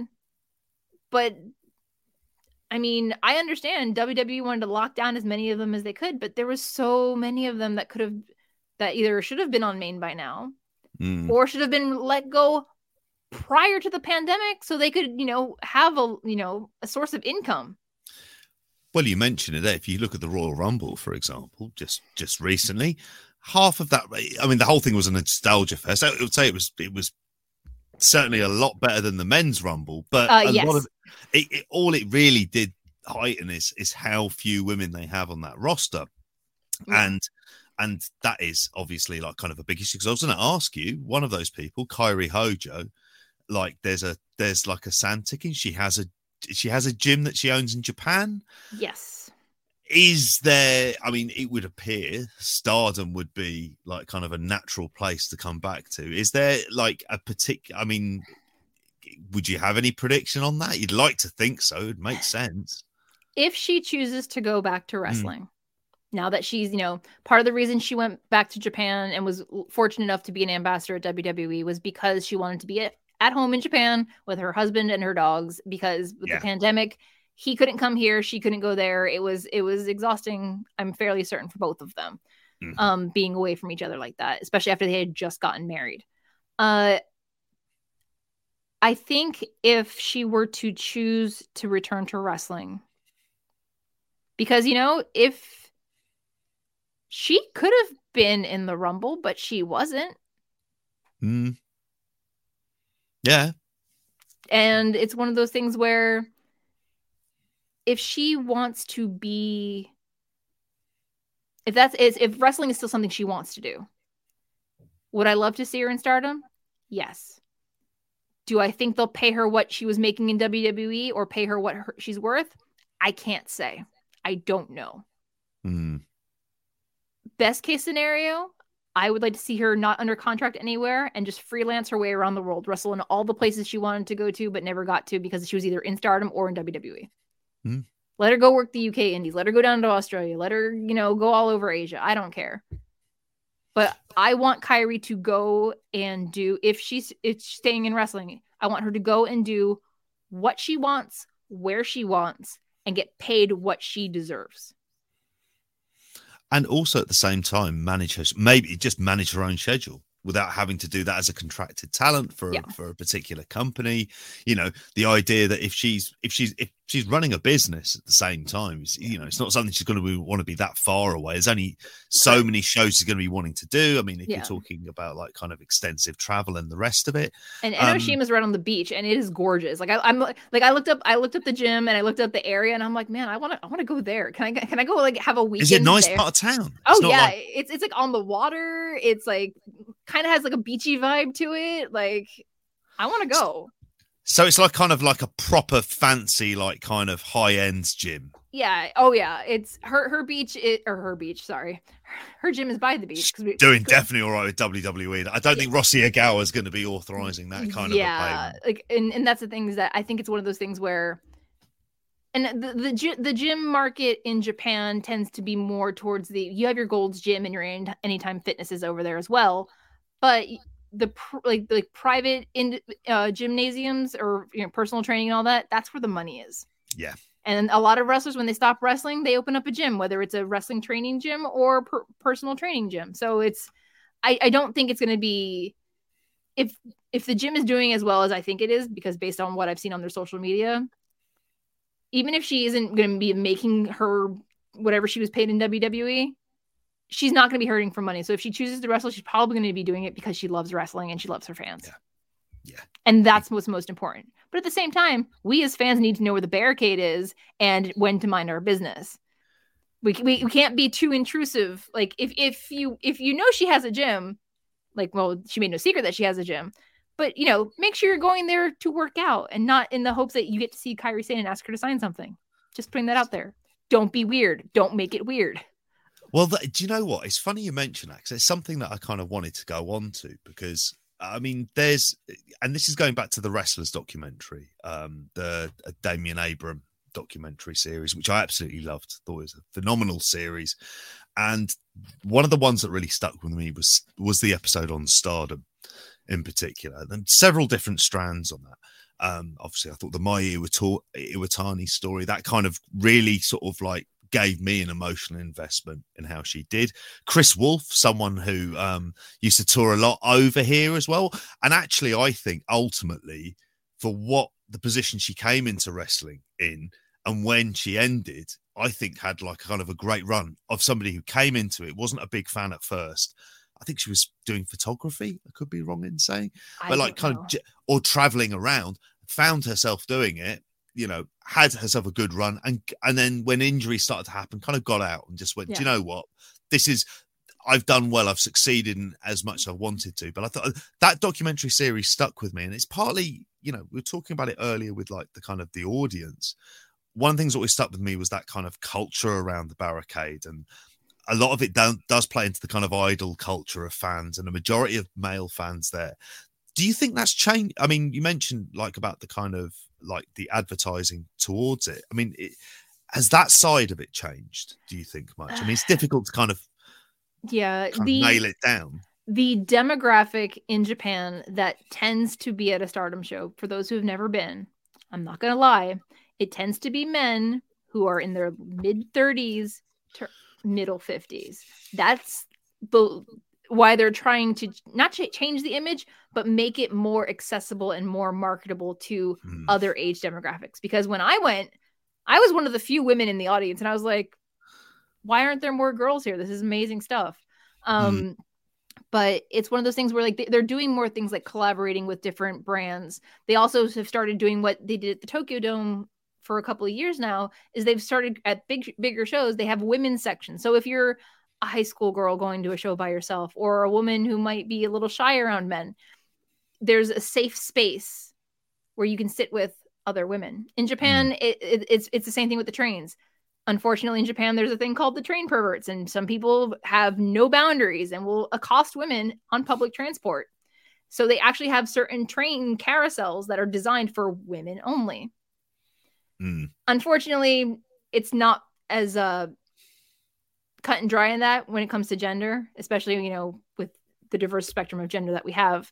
Um, But from a safety standpoint, for a more traditional country, it it's slowly a baby step to make it more welcoming to those who are curious but also concerned because you know if you if you look at the stardom audiences they are oh my gosh especially in japan they are undyingly dedicated to their favorites. Like they will Mm. buy everything and anything. When there were when it when pandemic pre-pandemic when streamers were a thing showers of streamers. They they they would make their own fan banners and signs and they would just shower their their support upon the girls.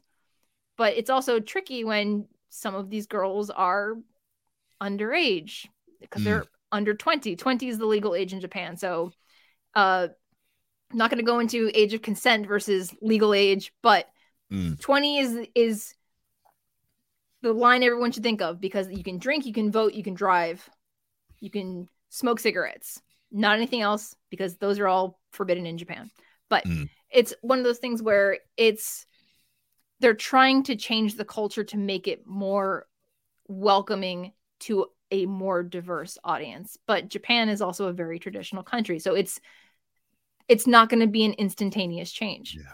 and as much as the fandom outside of japan is very diverse we can't force our ideals and our uh, societal guidelines and our Mm. culture upon that, that that company's corporate culture and expect it to change. We can, you know, we can send in our comment cards and be like, "Well, have you thought about doing this? How or how about doing this?"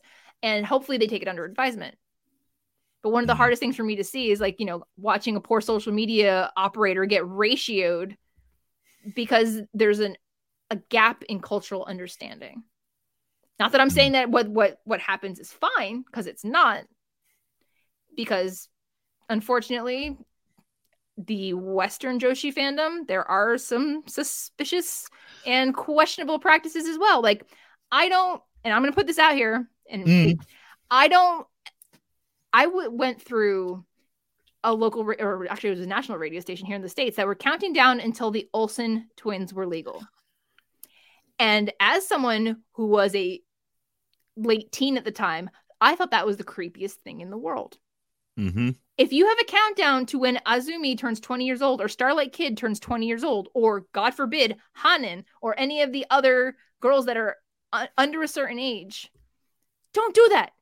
If you Mm. see it, especially especially if it's on a public forum or at a show, if you see that kind of conversation, please, please, please, please stop it.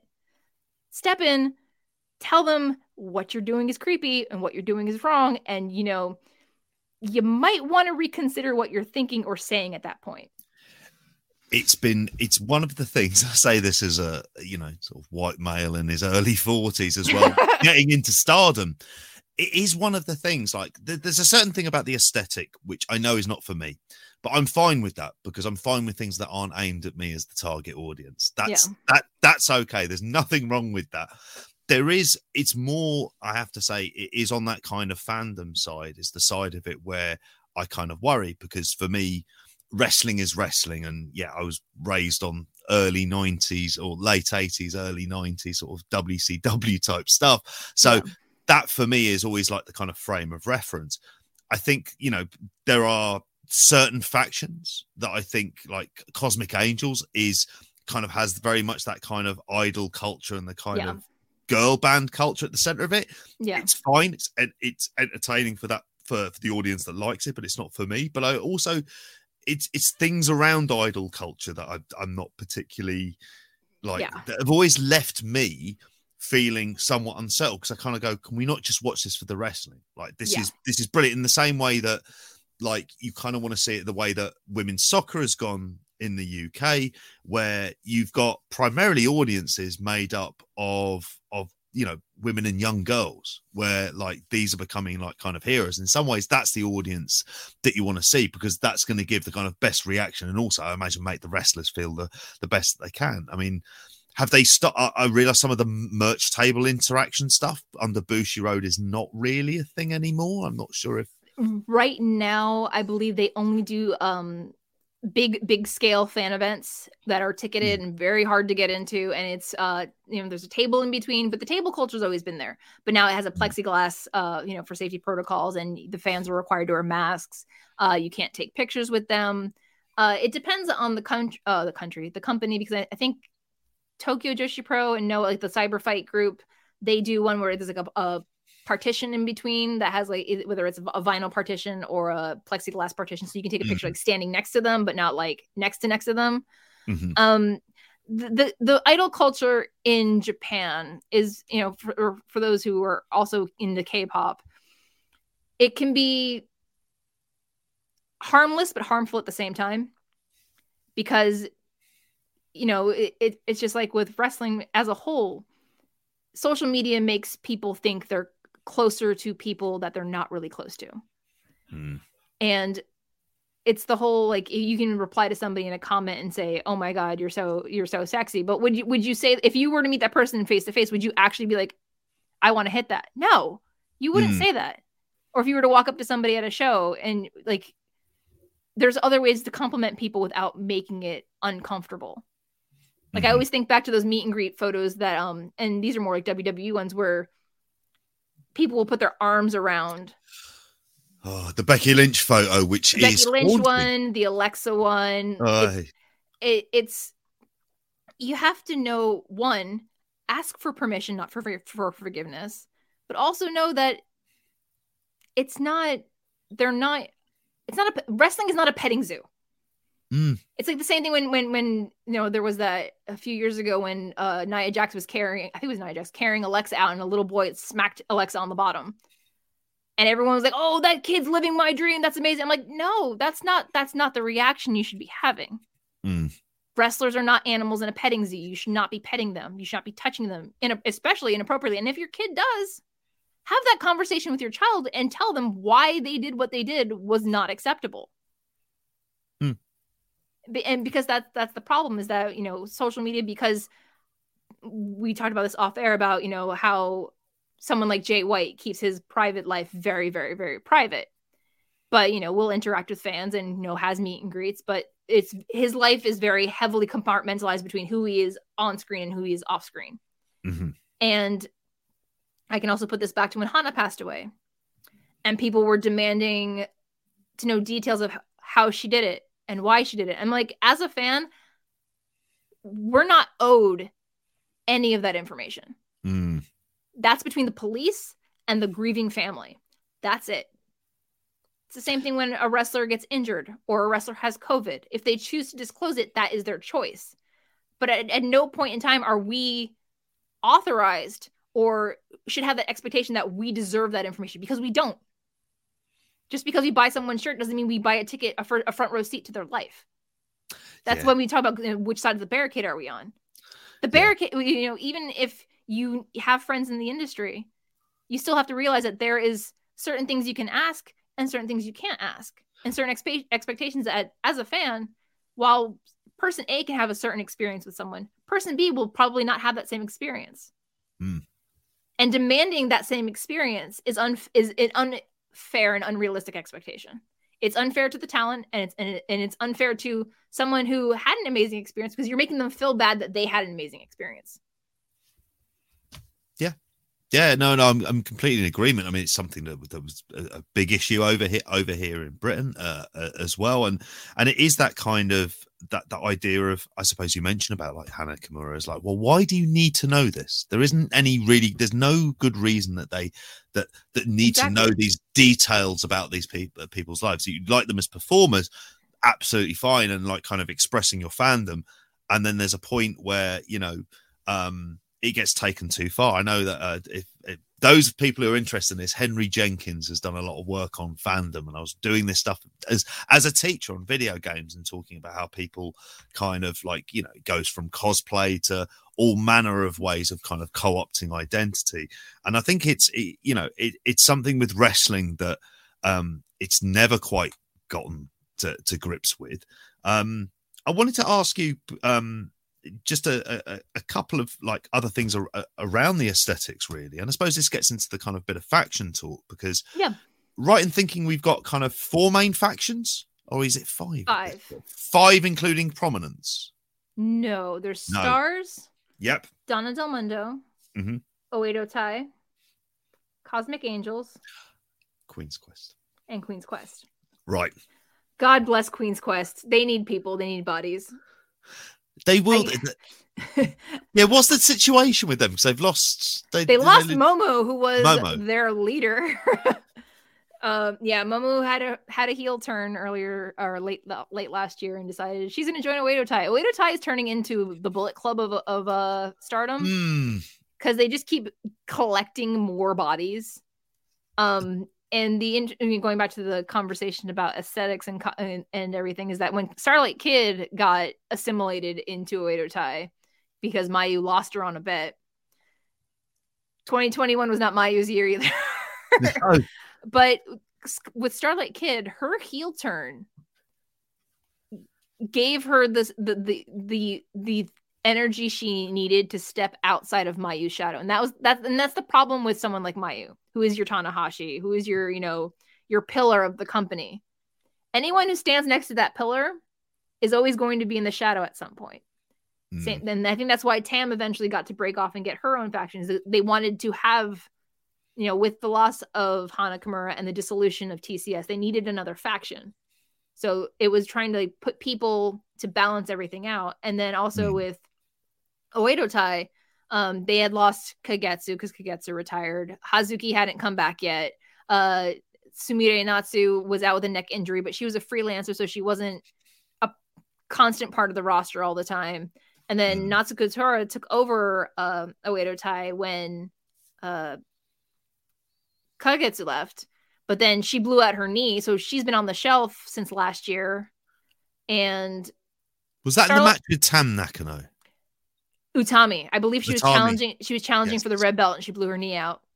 Um, and they while uh Natsuko hasn't been given a uh, a return time, although Saki Kashima has been there longer and, and has kind of been the de facto leader.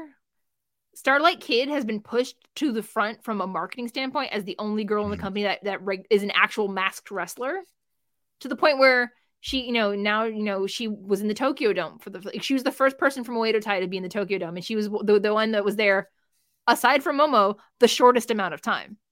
Mm. So it's one of those things where will there be a power struggle when Natsuko comes back? Will Starlight Kid be able to stay in Oedo Tai? And it's the same thing with uh we were talking about before we went on off on a tangent, Julia and Shuri. Hmm. Julia and Shuri remind me of when uh Takagi was the world champion and Naito was uh you know Naito's the leader. Thankfully LIJ was fine. They survived it. No there was no faction blow up. But Takagi wasn't bringing in people into a faction where he's not the leader.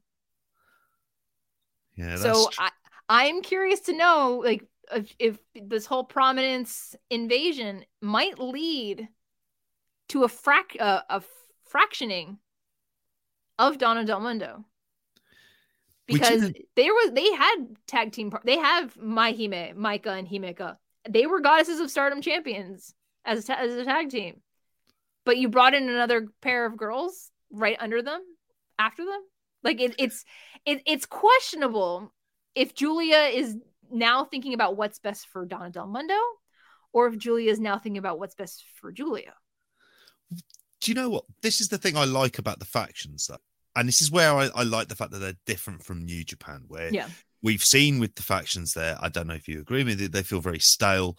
There's there's a lot of kind of things that that like the interactions we've been there and we we've done that.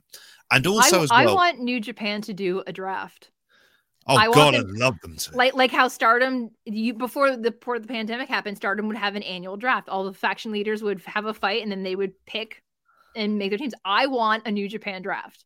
I know that is a very wildly unpopular opinion, but it would make things like. Could you imagine if, Well, Suzu- if compared to House of Torture, I think we'd all have that at the moment. imagine if Suzuki was like, "No, I want Kota Ibushi," or Yeah. if Bullet Club was like, "No, we're taking Tanahashi." I mean, you could, it could, you could see people. It would feel fresh.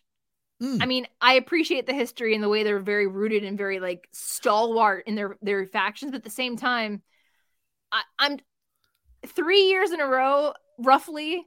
Okada's had someone leave Chaos to join Bullet Club or start their own faction. I need, and for Show to leave, that I'm still going through it. something else on that, I'm, don't? I'm still I'm still going through it, but it, it's one of those things where it's like Shinsuke did not leave Chaos in Okada's hands for it to turn into what it's turned into right now. Well, and, and and that's the thing with it, isn't it? I mean, and it kind of ends up, unfortunately, it ends up making kind of like your lead baby face kind of look very silly in, that way. And I think, Correct. you know, I think there's a lot of the what I would think of of stardom now and that kind of almost dare I say it, and I've kind of alluded to it several times, like where I look at like the kind of rise of New Japan. And you look at the various people who are in there who fit into the mix, and you go, there's a lot of parallels here but just between like the booking working. And I think part of the booking that I like is that even though we have people in factions, it's not like their history with other people is stuff that kind of gets forgotten, but also it's kind of people react to it in a more realistic way. So there isn't like this overt kind of unnecessary. I mean, really, apart from Oedo Tai, everything else is kind of existing in a, in a sense of like it's just like you're joining a new MMA gym or something like that, and you've got a new training team. So you Or go like along there professional to change baseball things or up. football or whatever. You get traded to another team. It happens.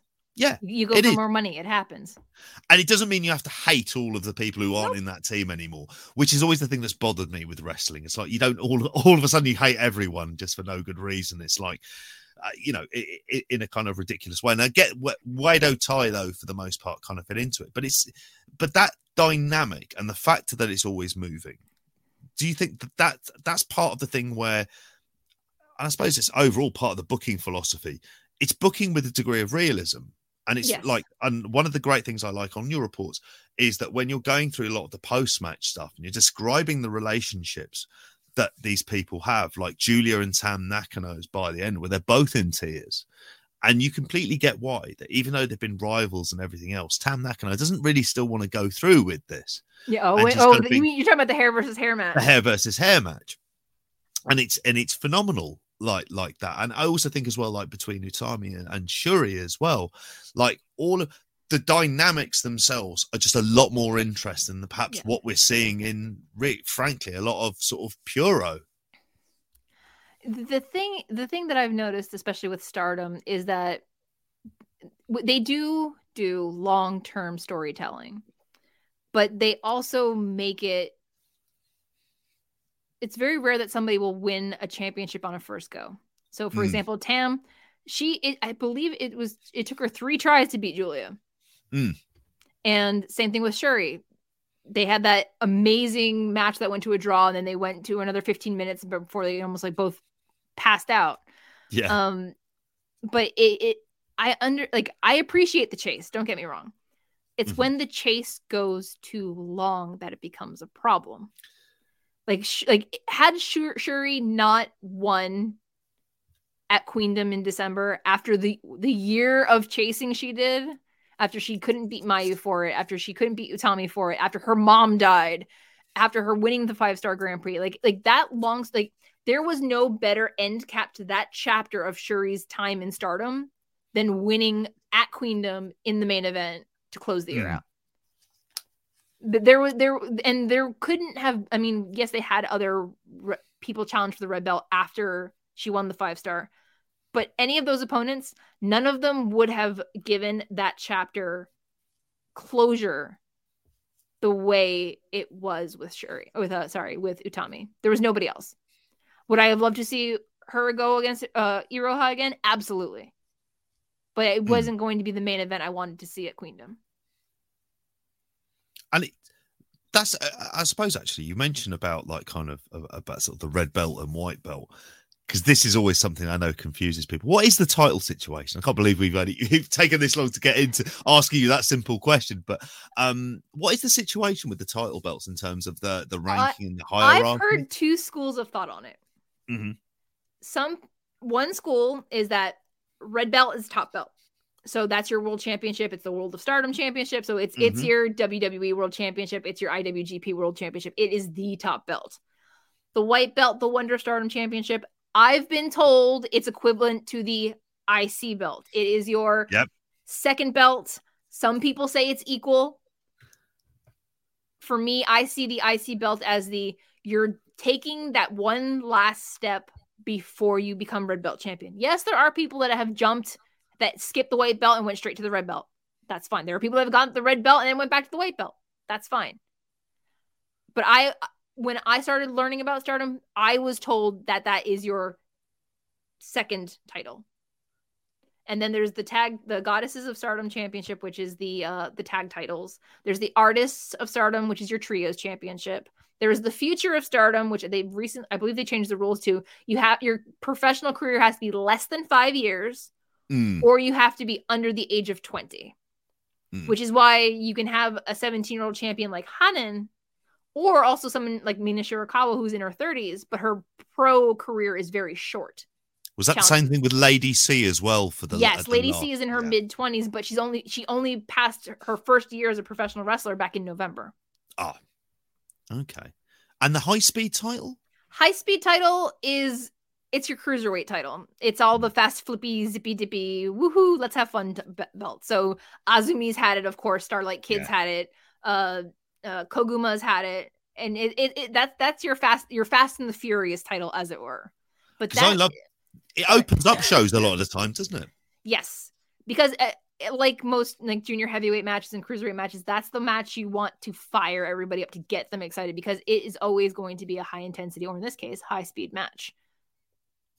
It feels like you mentioned with Starlight Kid when I did a po- podcast with um, Alan Farrell. Starlight Kid was in there as one of the ones to watch, just because of the way she's taken to the heel gimmick and the fact that she has the high speed title is kind of in a sense like between her and Azumi. I'm like, oh, okay, they look like they're going to be career rivals, like just Yes. because they're so similar in age, and I imagine they've trained together all of this time, so Yes, it, it easily ticks a lot of boxes, even though the Starlight Kid Mayu Watani feud is going to take over for the time being. I mean, Azumi is the forever rival.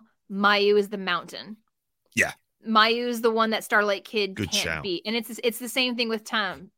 Mayu is the mountain because Yeah. Ma- Mayu is the one that she always goes to a draw with. It's very rare that I I don't think Tam's beat her clean or beat her one two three. It's always been a draw or Mayu wins. So it's it's one of those things where I think with the evolution of the Black Peach and Momo leaving Oedo Tai, it is possible that Azumi might relieve Starlight Kid of the high speed championship just for a little bit because Queen's Quest, I love them, but they need to win. Yeah. they, lo- they, they lost the red belt. I mean, they they have Saya Kamitani has the white belt right now. She has the Wonder Stardom championship. But you know, Momo said it best. She looked at Tommy and he's like, "You don't have the white belt anymore. I mean, the red belt anymore. You're of no interest to me. You're not worth anything to me anymore. You know, value." So, and it's like you know, Starlight Kid is the one who dragged Momo down into darkness and has been gloating about it and still racking up wins and keeping her championship. So it's one of those things where it might be time for Queen's Quest to get some feet underneath them and taking the belt off of Starlight Kid might be the way to do it.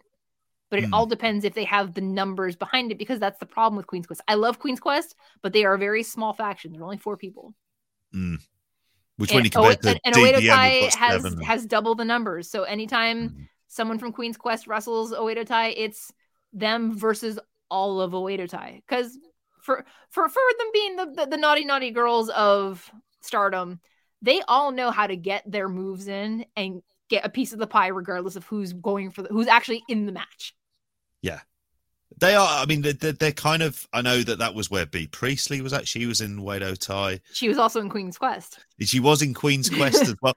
It appeared to be for, for us that Rev Pro, when certainly the, the start of the pandemic, because Zoe Lukas, um, I'm trying to think of uh, Bobbi Tyler, Yeah. um, Bea Priestley, all uh, lots of a lot a lot of the the British women who who had going going over who were wrestling over here, they were very much playing up on like um using the music of um Queen's Quest and Oedo Tai and you know sort of I think Zo- was Zoe Lukas in was she in Queen's Quest? No, Lukas was in Tokyo Cyber Squad Ah, right, and then obviously they disbanded after after um, after Hana's passing. Yeah. after Hana's passing. So they they were playing up on it, and I thought, well, actually, this is good business because the hope would be that Rev Pro would be who have never been, you know, for a long time haven't been great in terms of pushing um, women within the company, but Yeah. bringing in stardom wrestlers would have been the hope Yeah. because the likelihood is there would have been a few places for them to go for wrestling for Pro Wrestling Eve, enough places for it to be worth their while coming over. So I think that was always something that we're kind of building to. Yeah. I, I think you- it also depends on. Sorry, I didn't mean to cut you off there. No, It also depends on once the pandemic is open, if Yeah. Stardom is going to start traveling again, because that you know, say what you will about Ring of Honor, Ring of Honor was the one that consistently brought the Stardom girls over. Mm, And it's one of those things where now that Ring of Honor isn't currently having active activity, it leaves the door open to make you wonder will there be another American, or in your case, a British indie that will build that partnership? I mean, Rev Pro does have the the upper hand purely because of the New Japan connection. mhm. Yeah. Or will New Japan do what they do with their big stadium shows and consider not I'm gonna say this also, New Japan does not need a women's division. Stardom is stardom, New Japan is New Japan. However, because you know that because you know that question is gonna come up at some point. oh yeah, yeah. but on their bigger shows, they've been giving Stardom showcase matches like at the Dome shows and you know at, at MetLife Dome last summer. Could it be possible that until Stardom can start touring and afford to bring everybody over on their own, will mm. there be a possibility of that cross promotion, sibling promotion work ethic? Or they could say, you know, for example, Mina Shirakawa said that she wanted to expand Cosmic Angels worldwide. So when she was going against Thekla for the, the SWA championship, she's like, if I win, I'm, I'm taking that be- belt to Mhm. the US. I'm going to the UK. I'm going to Mexico. I am going to start challenging people across the world. Now, if that's what they want to do, you know, they have a support system in place with New Japan because New Japan has the office here in the States and the connection with Mhm. Rev Pro. But my hope would be that it would be not New Japan absorbing stardom, but Mm. helping them get their footing until they can do it on their own. I honestly thought I thought it was very noticeable this year on the dome that it was a featured match and it wasn't a dark match that was only going to appear on Stardom World. This was something, and I thought actually they need a bit of stardom. They need a bit of juice from a company who is on the way up while they've had a very poor year.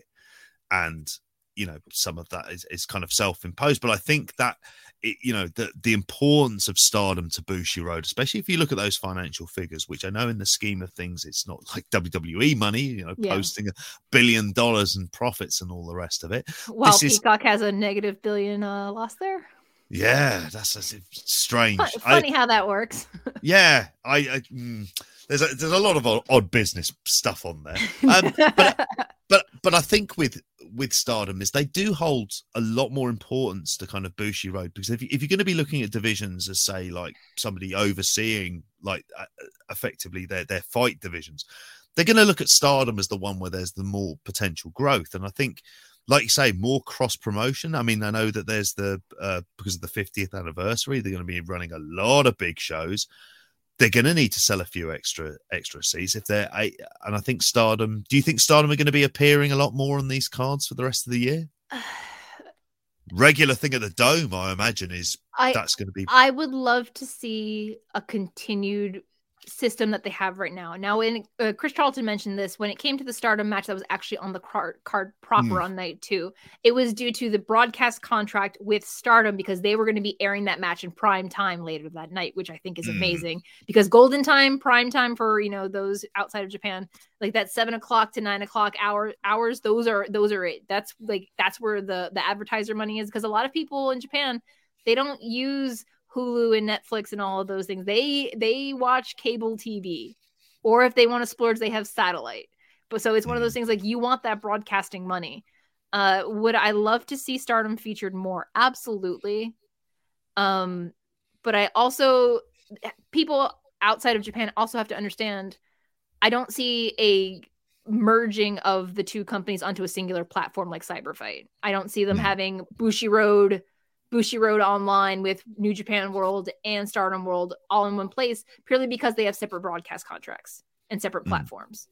If they could find a way to make that happen where it's on a singular, even like a separate, you know, separate television broadcast, but a singular streaming platform that everyone can benefit from, great. Whichever it is, make it better because both Stardom World and New Japan World could be better.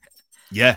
Um, oh, I, I was gonna I was going to ask the television contract the Stardom have. They are on cable TV, but it's one of the it's one of the it's one of the rivals to it's, it's one of the rivals to Asahi Television, and that's why ah, New Japan has a contract with Asahi Television, and I believe Stardom is with Nippon Television or Nittele, which is the rival. Like it's like your NBC or for us in the states, is NBC, ABC, CBS uh, whatever yeah. you know, broadcast channels you have in the UK. Take your two big like public broadcast BBC channels, and ITV. Yeah. There you go, and put one on one and one on the other, and then that's that's the problem. You've got it's not just the wrestling companies having those red tape; it's the red tape of the wrestling companies, of the broadcast companies, and as well as domestic versus international distribution of yeah. all of that.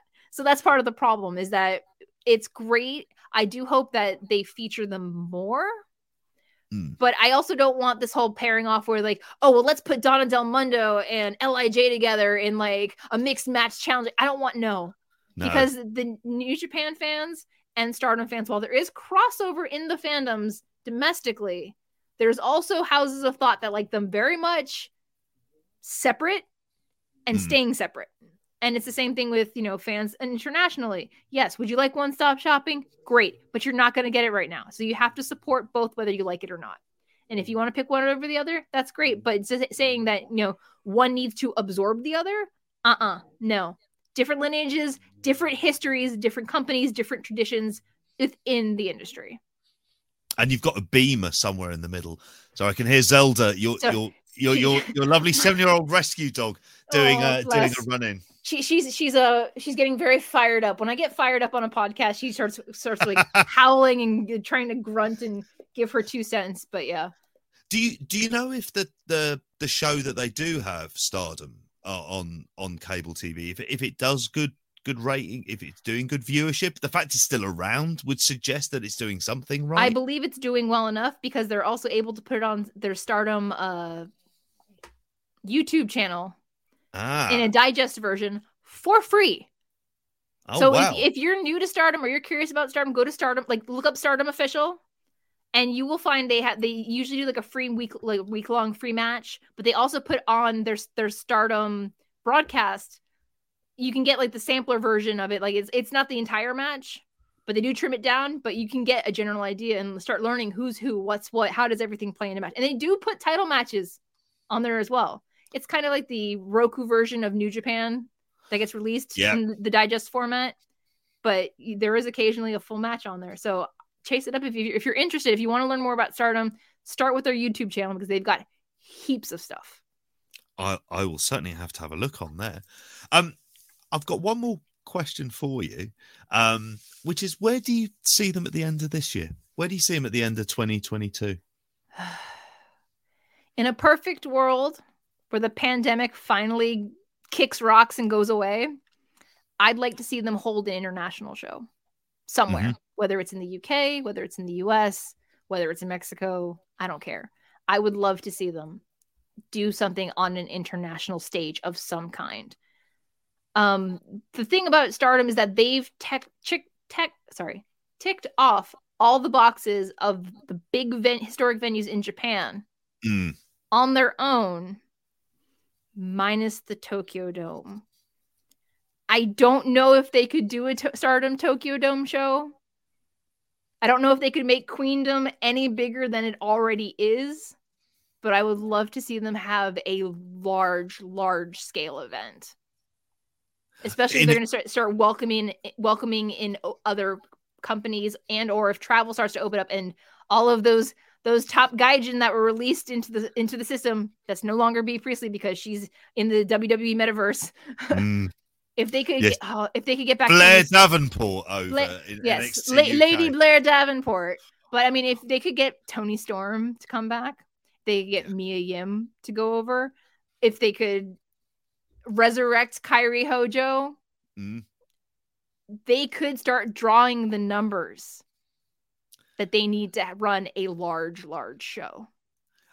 I wonder if it's one of the things that if you're like uh, for a lot of women's wrestlers uh, that getting to stardom being able to work in that system that's like the real kind of test that's like the real test of how of like of of really pushing yourself for how good you could be I, I think any, I think any Joshi promotion, honestly, because I was Yeah. looking at I was looking at Cage Match, and a lot of women who have worked in Stardom uh, that Mm. are that are non-Japanese, like foreigners from like you know outside of the Japan out of, out of, out of the Japan outside of Japan, they they've not only been in Stardom. Some have gone to Marvelous, some have gone to SEAdLINNNG, some have gone to like m- now very defunct uh promotions that have both company that have both men and women. So like Sasha Banks a couple years back, if we all remember when she uh set off to Japan, it was at Meiko Satomura's she wasn't in Tokyo with Meiko Satomura. Homegirl was up in Sendai, out in the rice fields, tumbling around with some of the best in, in the industry that people aren't yeah that are just starting to learn about. And it's one of those things where, you know, we talked about it earlier with the Mae Young Classic. Start NXT gutted Stardom not once but twice with the Mm. Mae Young Classics. They WWE hasn't been able to do that with New Japan talent. They were able to get Shinsuke, but after Shinsuke, no, they also got, they also got Fergal Devitt. Sorry, yeah and and AJ Styles. But but th- but those aren't Japanese talents. Those are uh, foreigners that were either based in the states or based in Europe that wanted to finally be be home or you know establish a family life, which they couldn't do in Japan seemingly. for AJ it was to get the well-deserved payday Yeah. it was to get the big big kind of money yeah, which he and deserves. and you know AJ and I are close in age, so you know what? If he's getting ready to retire, I think he's lived a very full and wonderful career. But WWE and AEW haven't been able to. No one's been able to. You know, you know, you've had Tanahashi teased on AEW Mm. At 45 years old. Do you think AEW or new or WWE are going to throw a contract to Ta- Tanahashi with enough money to make him uproot his family and move to the states? Absolutely not. No. not not going to happen. They're I not. don't They're, they're not going to. get Carter. I could, with enough money. I'm curious to know if they could get Sanada. Oh, I Because think I've I've been waiting on a Sanada singles run for about two years now. And if New Japan is listening, stop being chickens and pull the trigger on Sanada and give him a singles belt that isn't Well, the never. Give him, make him U.S. champion. I know he has a match against Tanahashi, and I love Tanahashi, but Tanahashi doesn't need a belt. Fighting Tanahashi is like fighting insert Chris Jericho, insert yeah, Minoru Suzuki. Fighting that person is on par with being a world champion because you're fighting the best in the world. I have to say, as long as it's not evil, because that's who I've. Uh, I, I I ended up um, tweeting um, Ohbari uh, about it, the the New Japan president. I was like, mate, come on, now we need to end this. Like, this is getting beyond the joke for that. Um, I feel like, to his credit, Evil has done the best he can with what he was given during a pandemic. I, I know that that may be very unpopular opinion, but I also may be biased Hey. because when LI, when he was in Lij, Evil was one of my favorites.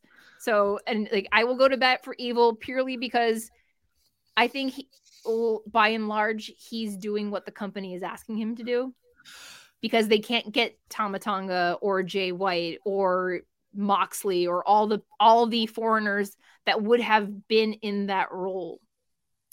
They're all in Impact now. Jay White versus Eric Young on a They- on a they, they, all, they all live in Florida. They're all like semi-retired. It's They must be down the road from you, I'd imagine. Uh, all- all of some of them are in Orlando. I know, I know, I know. A couple of them pass through the Orlando International Airport, but but it's one of those things where it's just like, again, it goes back to quality of life and versus Mhm. being human beings versus being a caged animal. Mhm. While they've they've decreased the quarantine restrictions from 14 days to seven days, it's still seven days on the front end of a trip.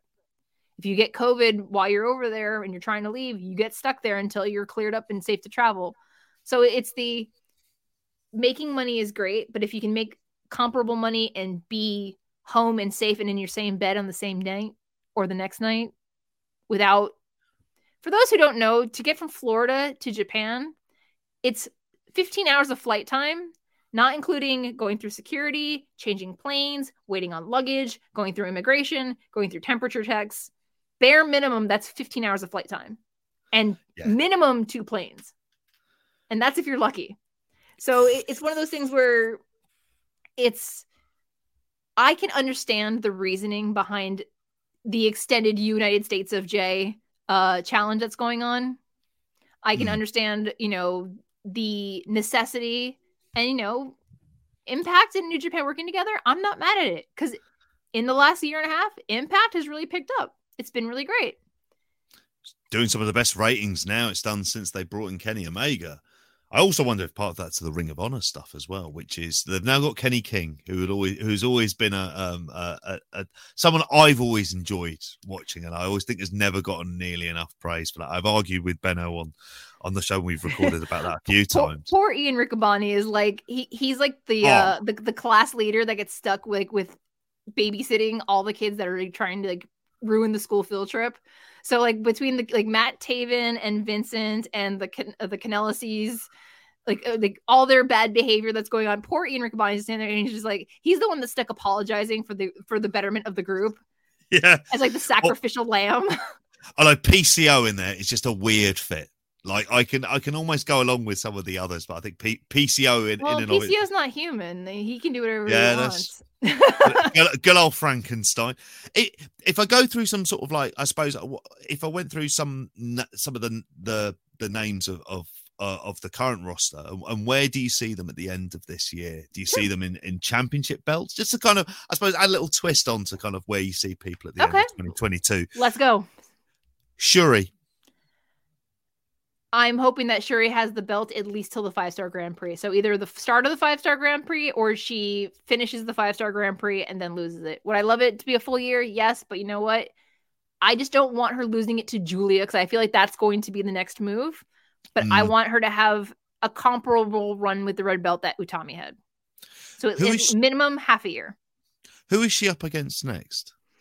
Uh, Mi- Mirai in the first title Uh, well, Mayu Iwatani and Julia wrestled to a 30 Yes. minute draw. So on March 26th, she's fighting Julia for the red belt. Which is why I'm concerned about this whole prominence coming in and this new blood thing going on and you know where Julia's alliances are because you know she brought in Thekla and Mirai hmm while being goddesses of stardom tag champion with Shuri, but being on the shelf with an injury. So, what did Donna Del Mondo know that it was Julia the entire time? Did Julia go into business for Julia? We don't know. Feels like that's the route. That's the route they're going to go down, doesn't it? That's Yeah. my So, Nice. my my hope is that Shuri, even if it's a draw, as long as Shuri keeps the belt away from Julia for a while, I want Julia to chase the belt because Julia, when she Yeah. came in, she didn't do a lot of chasing. That white belt was thrown on her very quickly. Mm. Yeah, she was. It always felt the moment she came in, and soon she sort of entered into to my consciousness. It was like, right, she is one of the top line acts in Stardom, and She jumped the queue. Jumping straight over to her, then, do you see her perhaps at the at the year end event? Do you see, uh, which I imagine will probably be in a Ryogoku or the like? Do you think? Do you, do you see her? having the- the, Yeah. the, the tongue twister that nobody can say. And you know, in all fairness, I'm not even going to attempt to. it, it yeah it's there's a lot of g's and k's in it and it's very difficult to say as a non-native speaker so see it, it seeing native speakers trip over it is very Oh. reassuring to me as someone who has to try to translate that so at ryogoku sumo hall do i see shuri as the champion or julia i could see julia walking out of ryogoku if if if, if it was queendom in december i could see her walking out as Mhm. red champion i could see her mm, possibly by the five star hmm because that would give that would give that because that would be September if they if they schedule it around the same time. But again, I want I want Shuri to have at least half a year with the red belt and Yeah. and, and get a lot of solid matches in between. It's that credibility, isn't it, of having a six plus six month plus reign. I don't like transition champions. I really don't. It's it's a No. really it's a big pet peeve of mine. Not every not every reign needs to be a year, but they Yeah. need to be good. I mean, I always think I think this way about Adam Page. I was like, you kind of can't take the the title off Hangman Page in AEW at this point in time. You need to leave it on there for at least six months. I don't think they will. See, for me, when back when AEW got started, Adam Page was my favorite wrestler. Like when he was in New Japan, he was my favorite member of the elite and all that. And I was actually in Jacksonville when they launched AEW. I was there on launch day. If you look at if you look at I think it Oh, was wow. Pro Wrestling Illustrated, one of the wrestling magazines actually has a picture of Chris Jericho with like with the fans. I'm he's literally standing on my foot in that picture. Like I am right behind Chris Jericho in that picture at the press conference. Eh, That's when he came out. He gave the announcement, and Pac That- Pac was there in his. Was in his there in full gear, like Oh, like yeah. you do. Yeah. Um, but yeah, for me, it was like I when Adam Page said, "This is the happiest first day of work I've had in my entire life," and I was like, "This is my man. This is my champion. Let's go, let's Mm. go." And then they went and proceeded to put the belt on everybody but him. Now I understand. Again, long term booking, I get it, but. By summer the following year, or actually no, fall, same year, summer 2019, by Fight for the Fallen, I was done waiting. Like I gave up on AEW by then. I was like, I can't. I my my emotional investment got crushed time after time after time after time. But I was like, you know what? When it, he finally came back and he fought Kenny Omega and he lost again, I was like, well, then I'll try again next year. So when Full Gear came around, or was it Full Gear? When it when he, Eh, the the one yes, where it he- was full gear. when he came around, it was like, all right, I'm ready. I'm ready for the cowboy. You know what? Let's go. Am I watching AW regularly again? No. But you know what? Hangman Page did the thing. He deserves, after two year over two years and multiple people going ahead of him in line, he is another one that deserves a long reign with the belt. And he's there he's always he always feels like he's the guy that they wanted to build themselves my only fear is is that he's not been on tv every week and he's not been the featured kind of person and next week he's having And a he's the Texas world Death- champion. See that that's the thing. Yeah. But that's like my fear that was my problem with with the whole uh Takagi Shingo as champion while Mm. Osprey saying he's the real champion and Okada's like I don't want a briefcase I want the version 4 belt and it's like you just automatically put your actual world champion in third place Mm. behind someone who had to relinquish the belt or didn't relinquish the belt had it stripped from him because he was injured to go defend it when he was finally well again but couldn't do the G1 to fight Young Lions and then Okada's like being Okada because we love Okada.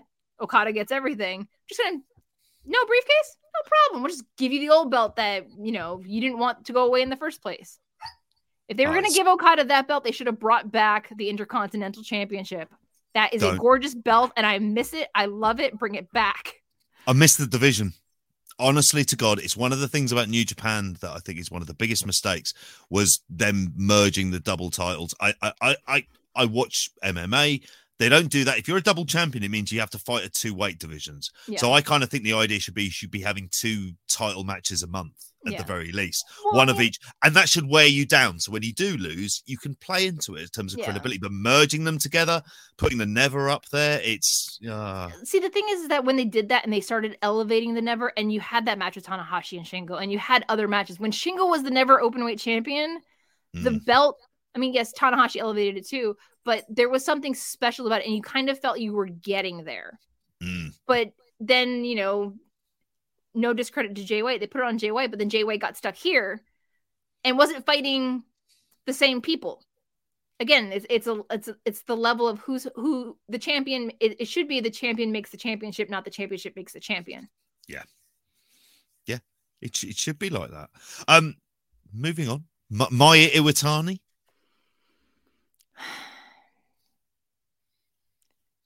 I mean, Mayu doesn't really. She's had, I believe, other than the high speed championship, or even the high speed, I think she's had everything. So it's like Mayu's like Mm. Okada. You can't really. You can put a belt on her if you have to, but Mayu can be the transitional champion. She can be your Tanahashi who has it one month and then loses it the next month. That's fine. But it's one of those things where it's just like Mayu is like Okada or Tanahashi. She's a safe bet. Yeah. Mint You can- somebody new. Make me care about somebody else besides her. And the other handful of top top your one A's, your one B's, your one C's.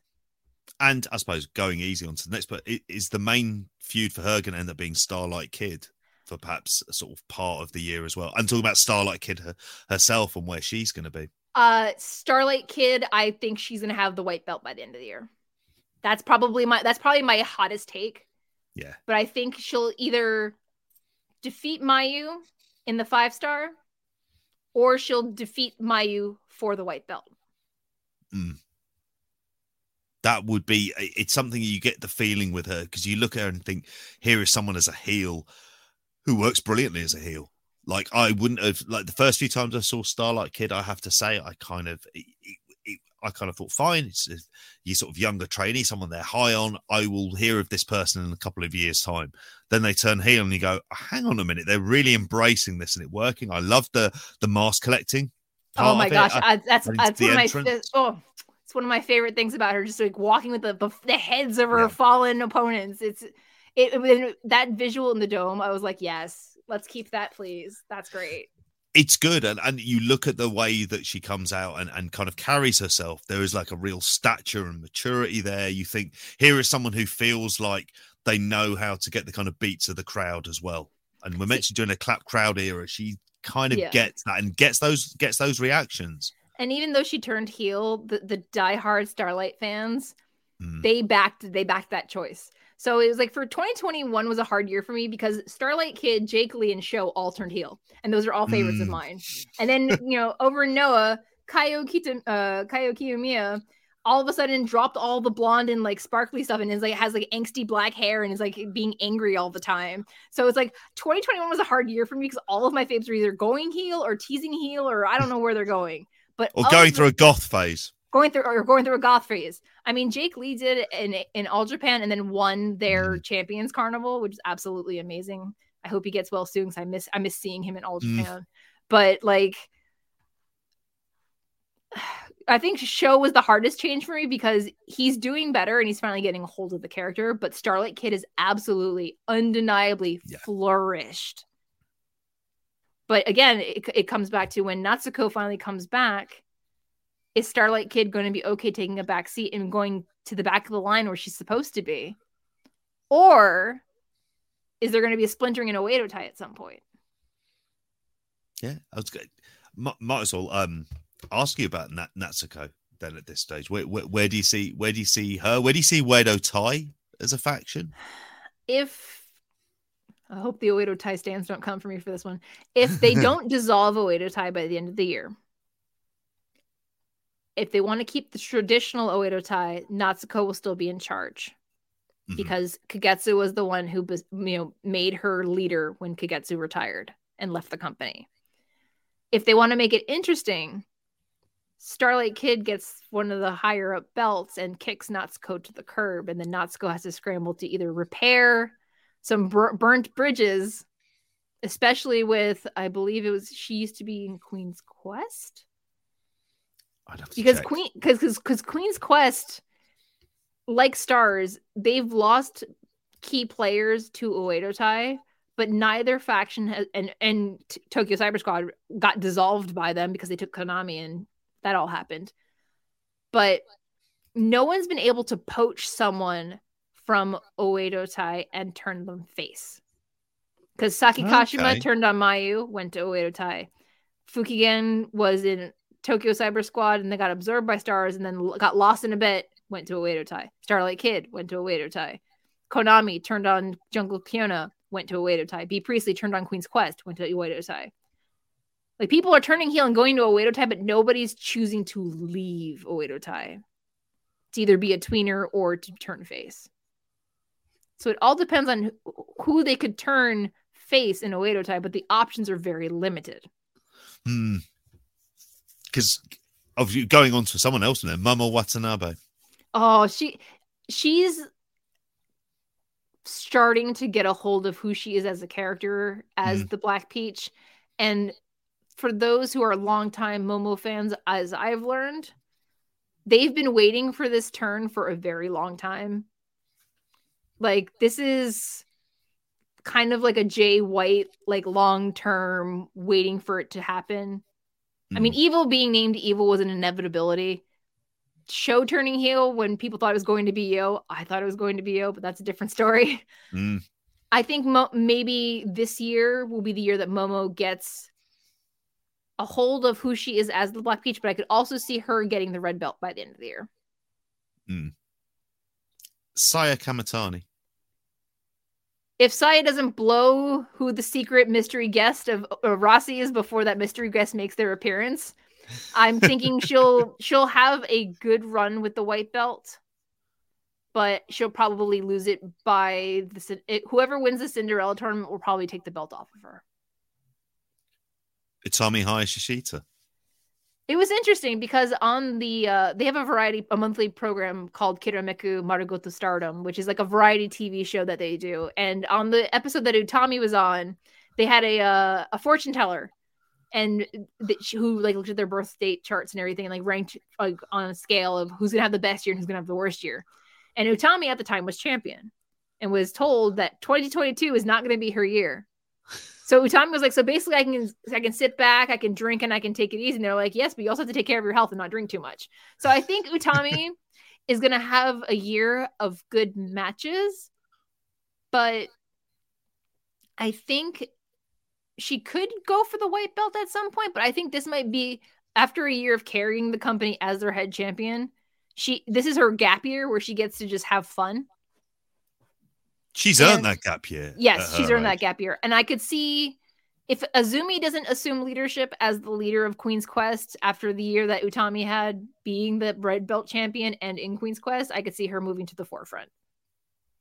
Yeah, it's it, it's it's an interesting because I mean I think of her as she's a prodigy, like a genuine wrestling. prodigy. Absolutely.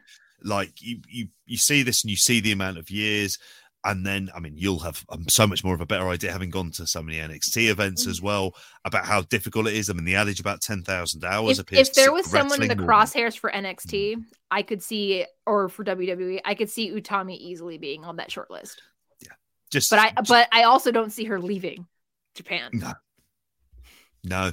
I, I did read something that she's like she was in a reality show she's like one of 12 children yes, or something along those lines. Her her her fa- uh, her father um has married and remarried several times. So it's a very large blended family. Wow. The, That's- o- over the new year stardom did a 12 hour programming on on youtube their new year special. And there's a vi- one of the one of the the program because the the videos are all still on there but one of the videos is utami goes to her dad's restaurant and they have a father daughter moment where they sit down and they talk about you know not just her being champion and her in wrestling but they talk about the family dynamic and it's fascinating. Oh wow. There's no subtitles though is there? I don't think there is but you know you you and i we off air we can we can have a little powwow on it and i'll see if i can do a little translation for you. I would, I would very much appreciate if you, Tam Nakano. I think Tam will start her journey for the red belt this year. Mhm. I don't know if she'll get it. Um, I could, I believe she has not won the five star or the Cinderella tournament, so she might win one of those and move on to challenge for the red belt. I don't see her going after Kamitani for the white belt again after she just had it. Um, and she recently had it, so I think Tam's another one that's going to get a bit of a maybe half a year gap or have an outstanding five star and then try to go for it by then. And the thing is, normally, if somebody heard that, they might think that's a negative.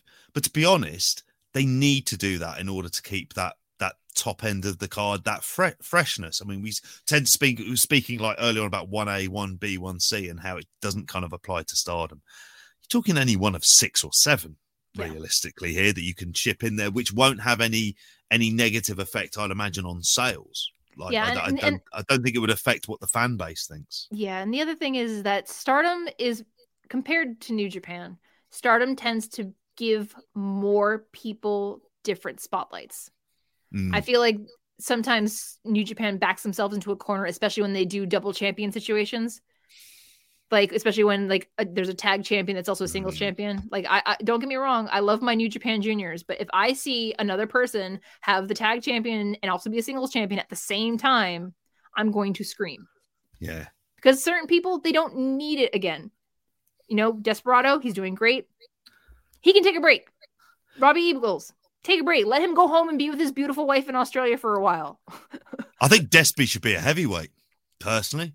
I think Hiromu should be a heavyweight, but no, no Oh, pe- or or or here's an idea: put them in the never open weight picture. Mm, It's open weight. Let some of the juniors fight for that belt, and not just fight for it, carry it. They had the chance with SHO last year when he was fighting Shingo, and they didn't do it, and I'm still mad about it. oh, Desperado could be an open weight, a never singles, singles here. Desperado, Hiromu, SHO, because SHO's beefing up again. There are so many. If they're not going to put the junior ti- championship on some of these guys, let them fight in the never division for a little bit. Yeah. let it breathe. Although one of the things that the Never division needs is an intercontinental title because then it would allow the Never title to be kind of what it was originally intended for, and it would feel much more of a because I, I the idea of Never title matches being these half hour kind of New Japan epics, I always thought that never really was the Never title. The Never title was that. 15 minutes of kind of like sheer brutality where really anything could It's happen and it 15 was the minutes most of murder is exactly what it is. And it was the most unpredictable title. It was the one like you kind of watched it and went, I know what I'm getting from this. Like I, I know a lot of people who wouldn't be mad about Hiroki Goto. I was like, nah, you put him in that never title, uh, that never title picture. He's he's awesome for that. As someone who is the same age as Hiroki Goto, knowing that he can go the way he can go, y'all can just calm down. Hey. Goto gives me hope that I still have a chance to be able to go at life. So oh, he's doing uh, like I- you know when you see uh, him and Yoshihashi, I'm kind of I happy them. that. I love them so do you know what? It's worked. It as I look at that and go, here's an example of using two wrestlers you're not doing anything with as a singles. You put them together as a tag team. Thank you. It's not rocket science. I love that stuff. you know? Especially when they start to not only just work together, but they're able to start developing a tag team persona. Yes. You know what? Yeah. I didn't like Dangerous Tekkers at first. I thought Zack Sabre Jr. should have the world and be a singles cha- wrestler. But the way that him and Taichi made lemonade out of a lemon situation for Oh, as yeah. long as they did, and now they're they're like, you know what? We'll take a break. We'll go do our singles thing, and it's fine. I love that kind of stuff. But it's like right now, the U.S. Championship. Don't get me wrong. I love seeing Tanahashi come to the United States and you know sh- shill that belt. But that belt should be on New Japan Strong, you know, the one that's based in America. If you're not going to send your US champion to the US to work the Mm. shows in the US, why do you have it? And New, I don't know if you get access, but New I do. Japan Strong should be the should be the show that's on access. Oh, I think I love New Japan Strong, but it makes sense for that as well. And you mentioned it ties in so much with access in terms of the the New Japan stars who are on there anyway. And they're also on Impact, so there's the crossover. It- it- and lately on the Impact show this past week, they talked about New Japan. Like right after, right, stay stay tuned because right after we go off the air, New Japan, uh, New Japan starting, and I'm just like, Yeah. it's like it's right there. And like, don't get me wrong, Tom Lawlor, outstanding Love Tom Lawlor. as the open weight champion. But again, you have a United States championship. Yeah.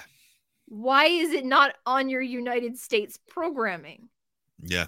I mean, I'm I'm holding out hope beyond hope that when I go to Tampa in March for for Strong Style Evolved, that Tanahashi will still be champion and that they send him. But it's also during the New Japan Cup, so I'm very resigned to the fact that the U.S. Championship will not be on oh a Oh. U.S. show. which is why they made it. Which is why they had that great two day tournament and and uh, they had Ishii versus Kenny Omega. Oh, Yep. oh, um, I'm also going And- to Chicago in April, so they're they're that Ah. New Japan Riot, yes, going to say, is it Windy City Riot? Is that what? Windy is that City what Riot. Yep. I got third row on the ramp with my my friend from New York who I haven't seen in a very long time. So I'll be there. You might be seeing me fangirl after everybody that goes on the aisle. If you see me, be like, "Hey, there's our girl Karen making a fool of herself." I'm like, "I love wrestling. Life is Gotta- great." You got to do it. Honestly, if, Well, if nothing's about the if I can't go to the UK and go to some shows over there for crying out loud, I'm gonna at least bare minimum oh, go- absolutely. go to Chicago, and I, I haven't been in a very long time. So Have a have a few quick ones here for you. yeah, let's go. Unagi Sayaka. See, for me, Unagi Sayaka is complicated because I always feel like she's just constantly trying to jump the queue to get all the singles matches. I feel like I think she might win the Cinderella tournament this year. Mhm. I don't know if they'll put a champ a singles championship on her again. I could see her and Shirakawa getting the goddesses championship. I don't know if they'll do it this time around against uh Hazuki and Koguma, but I could Mhm. see minimum maybe getting a, a maybe not a singles championship. I don't see her being one to go after the high speed, but I could see them as I could see Unagi as at least either winning one of the I don't think see her winning the five star. Probably the Cinder. If she's going to win a tournament, it's going to be the Cinderella, and if she's going to get a belt, it's going to be the tag championship. You mentioned the tag tag belts. Supposed to mention the the um the goddess of stardom champions, uh Koguma and Hazuki. Again, I want like like my thing about championships is I like it when champions are able to have an established champion like championship run. And the thing Mm. about Hazuki when she came back from retirement after the way she departed the company in 2019, it was a very big deal. They made a big deal about her return. They made a big deal about Koguma being her re- reunion of destiny because they joined the dojo at the same time. Koguma left the company, but when uh, came back uh, when they had the uh, Cinderella All Star tournament, she ca- or uh, All Star show, she came back. So they're making Hazuki and Koguma a big deal. They're making a big deal about them being Mm. back, especially because Ko- Koguma's retirement, she was gone for like almost six years. So I feel like now that Stars has an established tag team, they have matching gear. I'm a big fan of matching gear. If you have matching Yeah. gear, if you're in a tag team or a trio, even if you're in a faction, get matching gear. MaiHime Poi with their matching like little like cargo pants or whatever they got going on, their towel swinging. Yes, more matching gear, especially if you're if you are a champion. If you have a championship with somebody else, get matching gear. Oh yeah, it's just green and white they've got. It Green, works. white, and green, white, and navy blue. They have their same their Yeah. original designs, but they're the, because the color the color palette is so consistent and the pattern like if it's a pattern fabric and it matches, beautiful. I love it. Um, Maika and Himeka, or are they going to be ta- kind of caught up in the Donna Del Mondo possible dis? I feel that they're going to get caught up, but if push comes to shove, I feel like they're going to side with Shuri Mhm.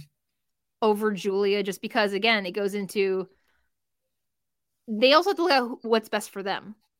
Mhm. And as I said earlier, Julia brought in a new, basically a new, a ready-made tag team of people that she used to work with. So you're bringing your your old work wives in to meet your new work wives, and that doesn't always work out very well. Dangerous game. so very very dangerous game. So if of the two, I could, uh, hmm, hmm. Because both of them went to a final, if I'm not mistaken. I believe Mike uh, went to the final of the Cinderella tournament. And then two years ago, And sorry, just, just to explain, the Cinderella tournament is the tournament that's building up for the white belt. Is that right? it's it's the it's a one day single elimination tournament Yep. that's held around the spring, usually May or June. Um, Yep. It's all done in one day. So if you advance to the next round, you're fighting. You're wrest- you can possibly wrestle three times in the same day. So the matches are fast, furious, and very very passionate. But the the, the goal is Mhm. if you win, aside from getting a beautiful tiara and a gold a glass slipper trophy and a beautiful dress to wear, you get a wish granted. So you look like Cinderella. Yeah. So typically you you can choose which belt you want to challenge for. For some people they prefer to choose the white belt over the red belt. I don't know why. Personal preference maybe or it's the they see the Cinderella tournament as a stepping stone to the white belt, which is a stepping stone to the red belt. yeah. Usually if it, if it and it's like, you know, people associate the Cinderella tournament with the white belt and the five star with the red belt. That tends to be kind of like the New Japan Cup and the G1. Yeah. That's the kind of, like, but of course, like in New Japan, they it's like, like no, if you're not going for number one, you're going, you're what are you doing, winning the whole thing anyway.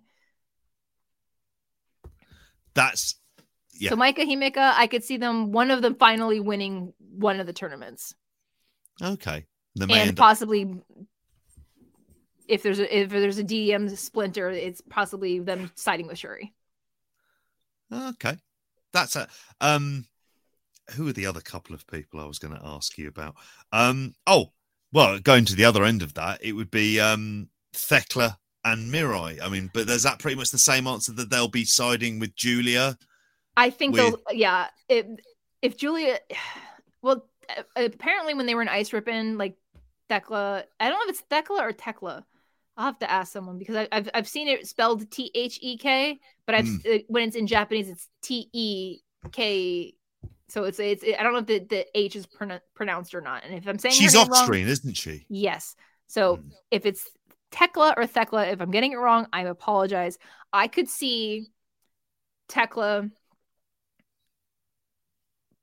either getting the goddesses with Julia Mhm. or getting the high speed championship. Mirai, Okay. I could see her challenge for well, she's challenged for the red belt. I could see her challenge for the white belt. I could also see like I they keep teasing this whole UWF rules thing, especially after Konami and Shuri, Shuri did it, and then you know Saki also did it for, when Konami was ill. I would love to see Mirai challenge for the red belt again against Shuri, but under UWF rules. Yeah, I wonder if they. Yeah, I mean, I could see Shuri definitely wanting to. I mean, Shuri would probably destroy her, but apparently, when she was in her previous promotion, she Mariah also did some UWF rule stuff, and she was really, Hmm. really good at it. So I'd be curious to see more of that. And I suppose it's the. I mean, there's there's we could go through the whole Ross, but I did want to mention Mina Shirakawa. I love, Simply, I love her. She's so great. Um, she appears to be like she's going to be a face because of the uh, certainly on the English commentary because she was on there before, and you know if, if that's said to me, okay, they're going to have her as a bit being a bit more prominent. She very much fits in with the kind of the, the idol culture, as you me- mentioned earlier on. She feel, feels like to me the most kind of obvious type, frankly, to kind of push that she she ticks a lot of the boxes of, of what they would want. The one, the one negative, which I don't think it's negative, but if people are going to buy what Bushiroad's tendencies seem to be lately, Mina's over thirty, so it could either go one of two ways. I would be curious to see her win the white belt this year. Um, Mhm. because I don't because one of the things that Tam said to Kamitani was that when you're in an idol group, you know that in every idol group there's only one person that can stand in the middle of it. So I would be curious to see how Tam deals with somebody else in Cosmic Angels having a singles championship that is not her. Mhm. Um, like we mentioned earlier, when Shirakawa said that she wanted to take what take the SWA championship and travel abroad and you know defend it abroad, that was the first time in recent memory that I have that anyone from Stardom made any kind of comment suggesting that they could potentially go abroad on some kind of international excursion. So I would love to see Shirakawa do it as champion. Like if she if if Shirakawa can get eventually relieve Tekla of the SWA and actually fulfill that, that would be amazing. Which is the role of the SWA belt, isn't yes, it? the the ideology behind it is that you can't have two people of the same nationality carry the championship. So Mm. that's why they were able to put it on Shuri because Shuri's like, well, I'll just use my Filipino heritage, so I'll fight it under that banner. And she had I a little mean- Filipino um, flag on the belt, didn't she? Yes. Well, I think. Yeah. And the other thing is that you know, if you're talking about a championship for Julia, Julia could also go over uh, after that championship because she's half Italian. So, hmm. but the thing is that if Tekla is currently the champion, I don't see Julia trying to challenge for the belt right now. But Yeah. that was also the problem about you know the matchup between Shirakawa and Tekla. Shirakawa has the ideology and the good, the you know the goodwill and the uh, like. That's why I wanted her to win it.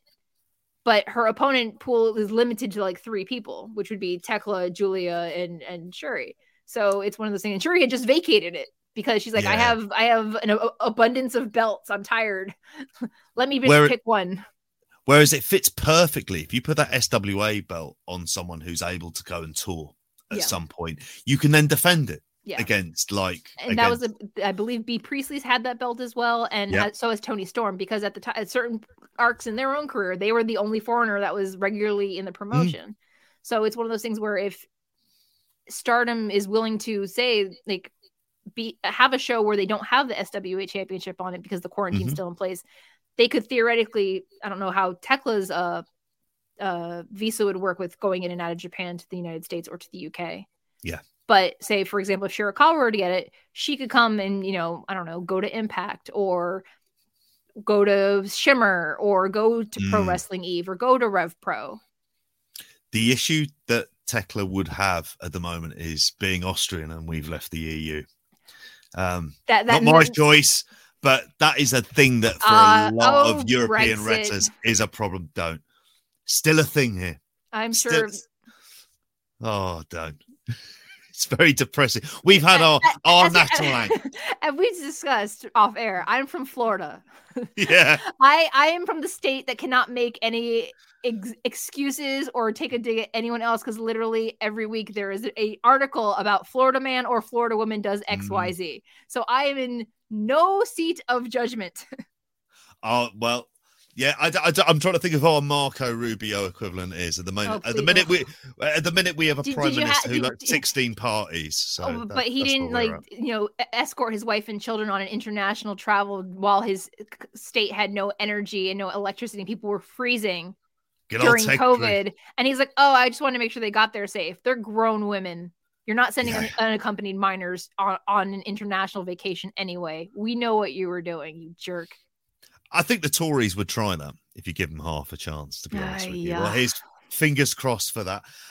But thank you, Karen. You're We've- welcome. We have gone into that is a fantastic conversation. Thank you so much. You're welcome. You're welcome. I've had an amazing time, and I'm sorry that we went so long.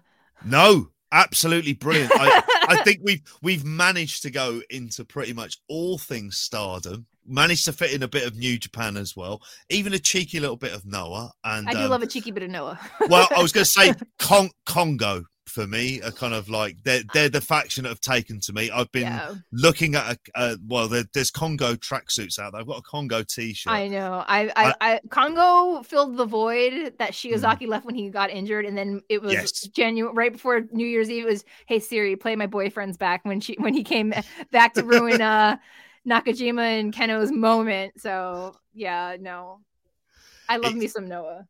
It- it- and certainly love to have you you on again. At I would point love to come future. back. That would be that would be absolutely brilliant. But thank you so much. And My pleasure. where where can the listeners find find more more of you and more of your work? if you want to find me, you can head over to postwrestling.com and look up Karen Peterson. Very, very basic spelling K A R E N P E T E R S O N. Or you can go over to YouTube, Twitch, Instagram, and Twitter at Hey Karen Sensei, and you'll find me tweeting both in English and Japanese. You'll find a picture of me and my dog. Very easy to follow. So I hope you will come along on my my my learning excursion with Joshi Wrestling, Stardom, and wrestling in general.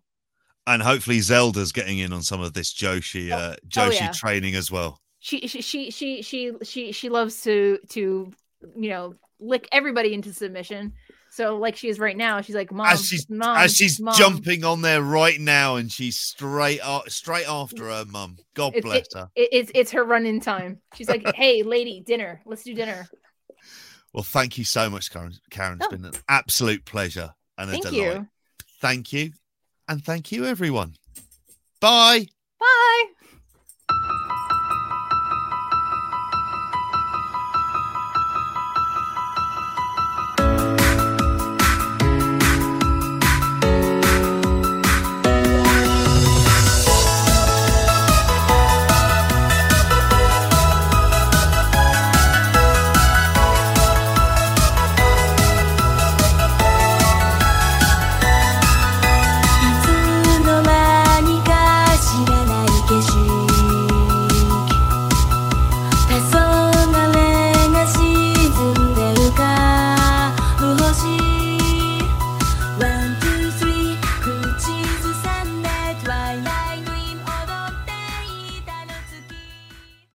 It's all too obvious. We're being let down by the institutions we used to trust.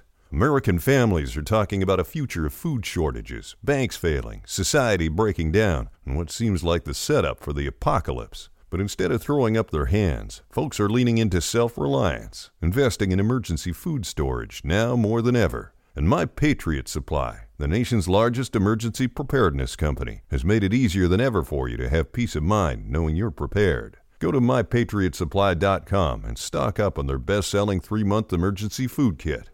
You get tasty breakfasts, lunches, and dinners averaging over 2,000 calories per day.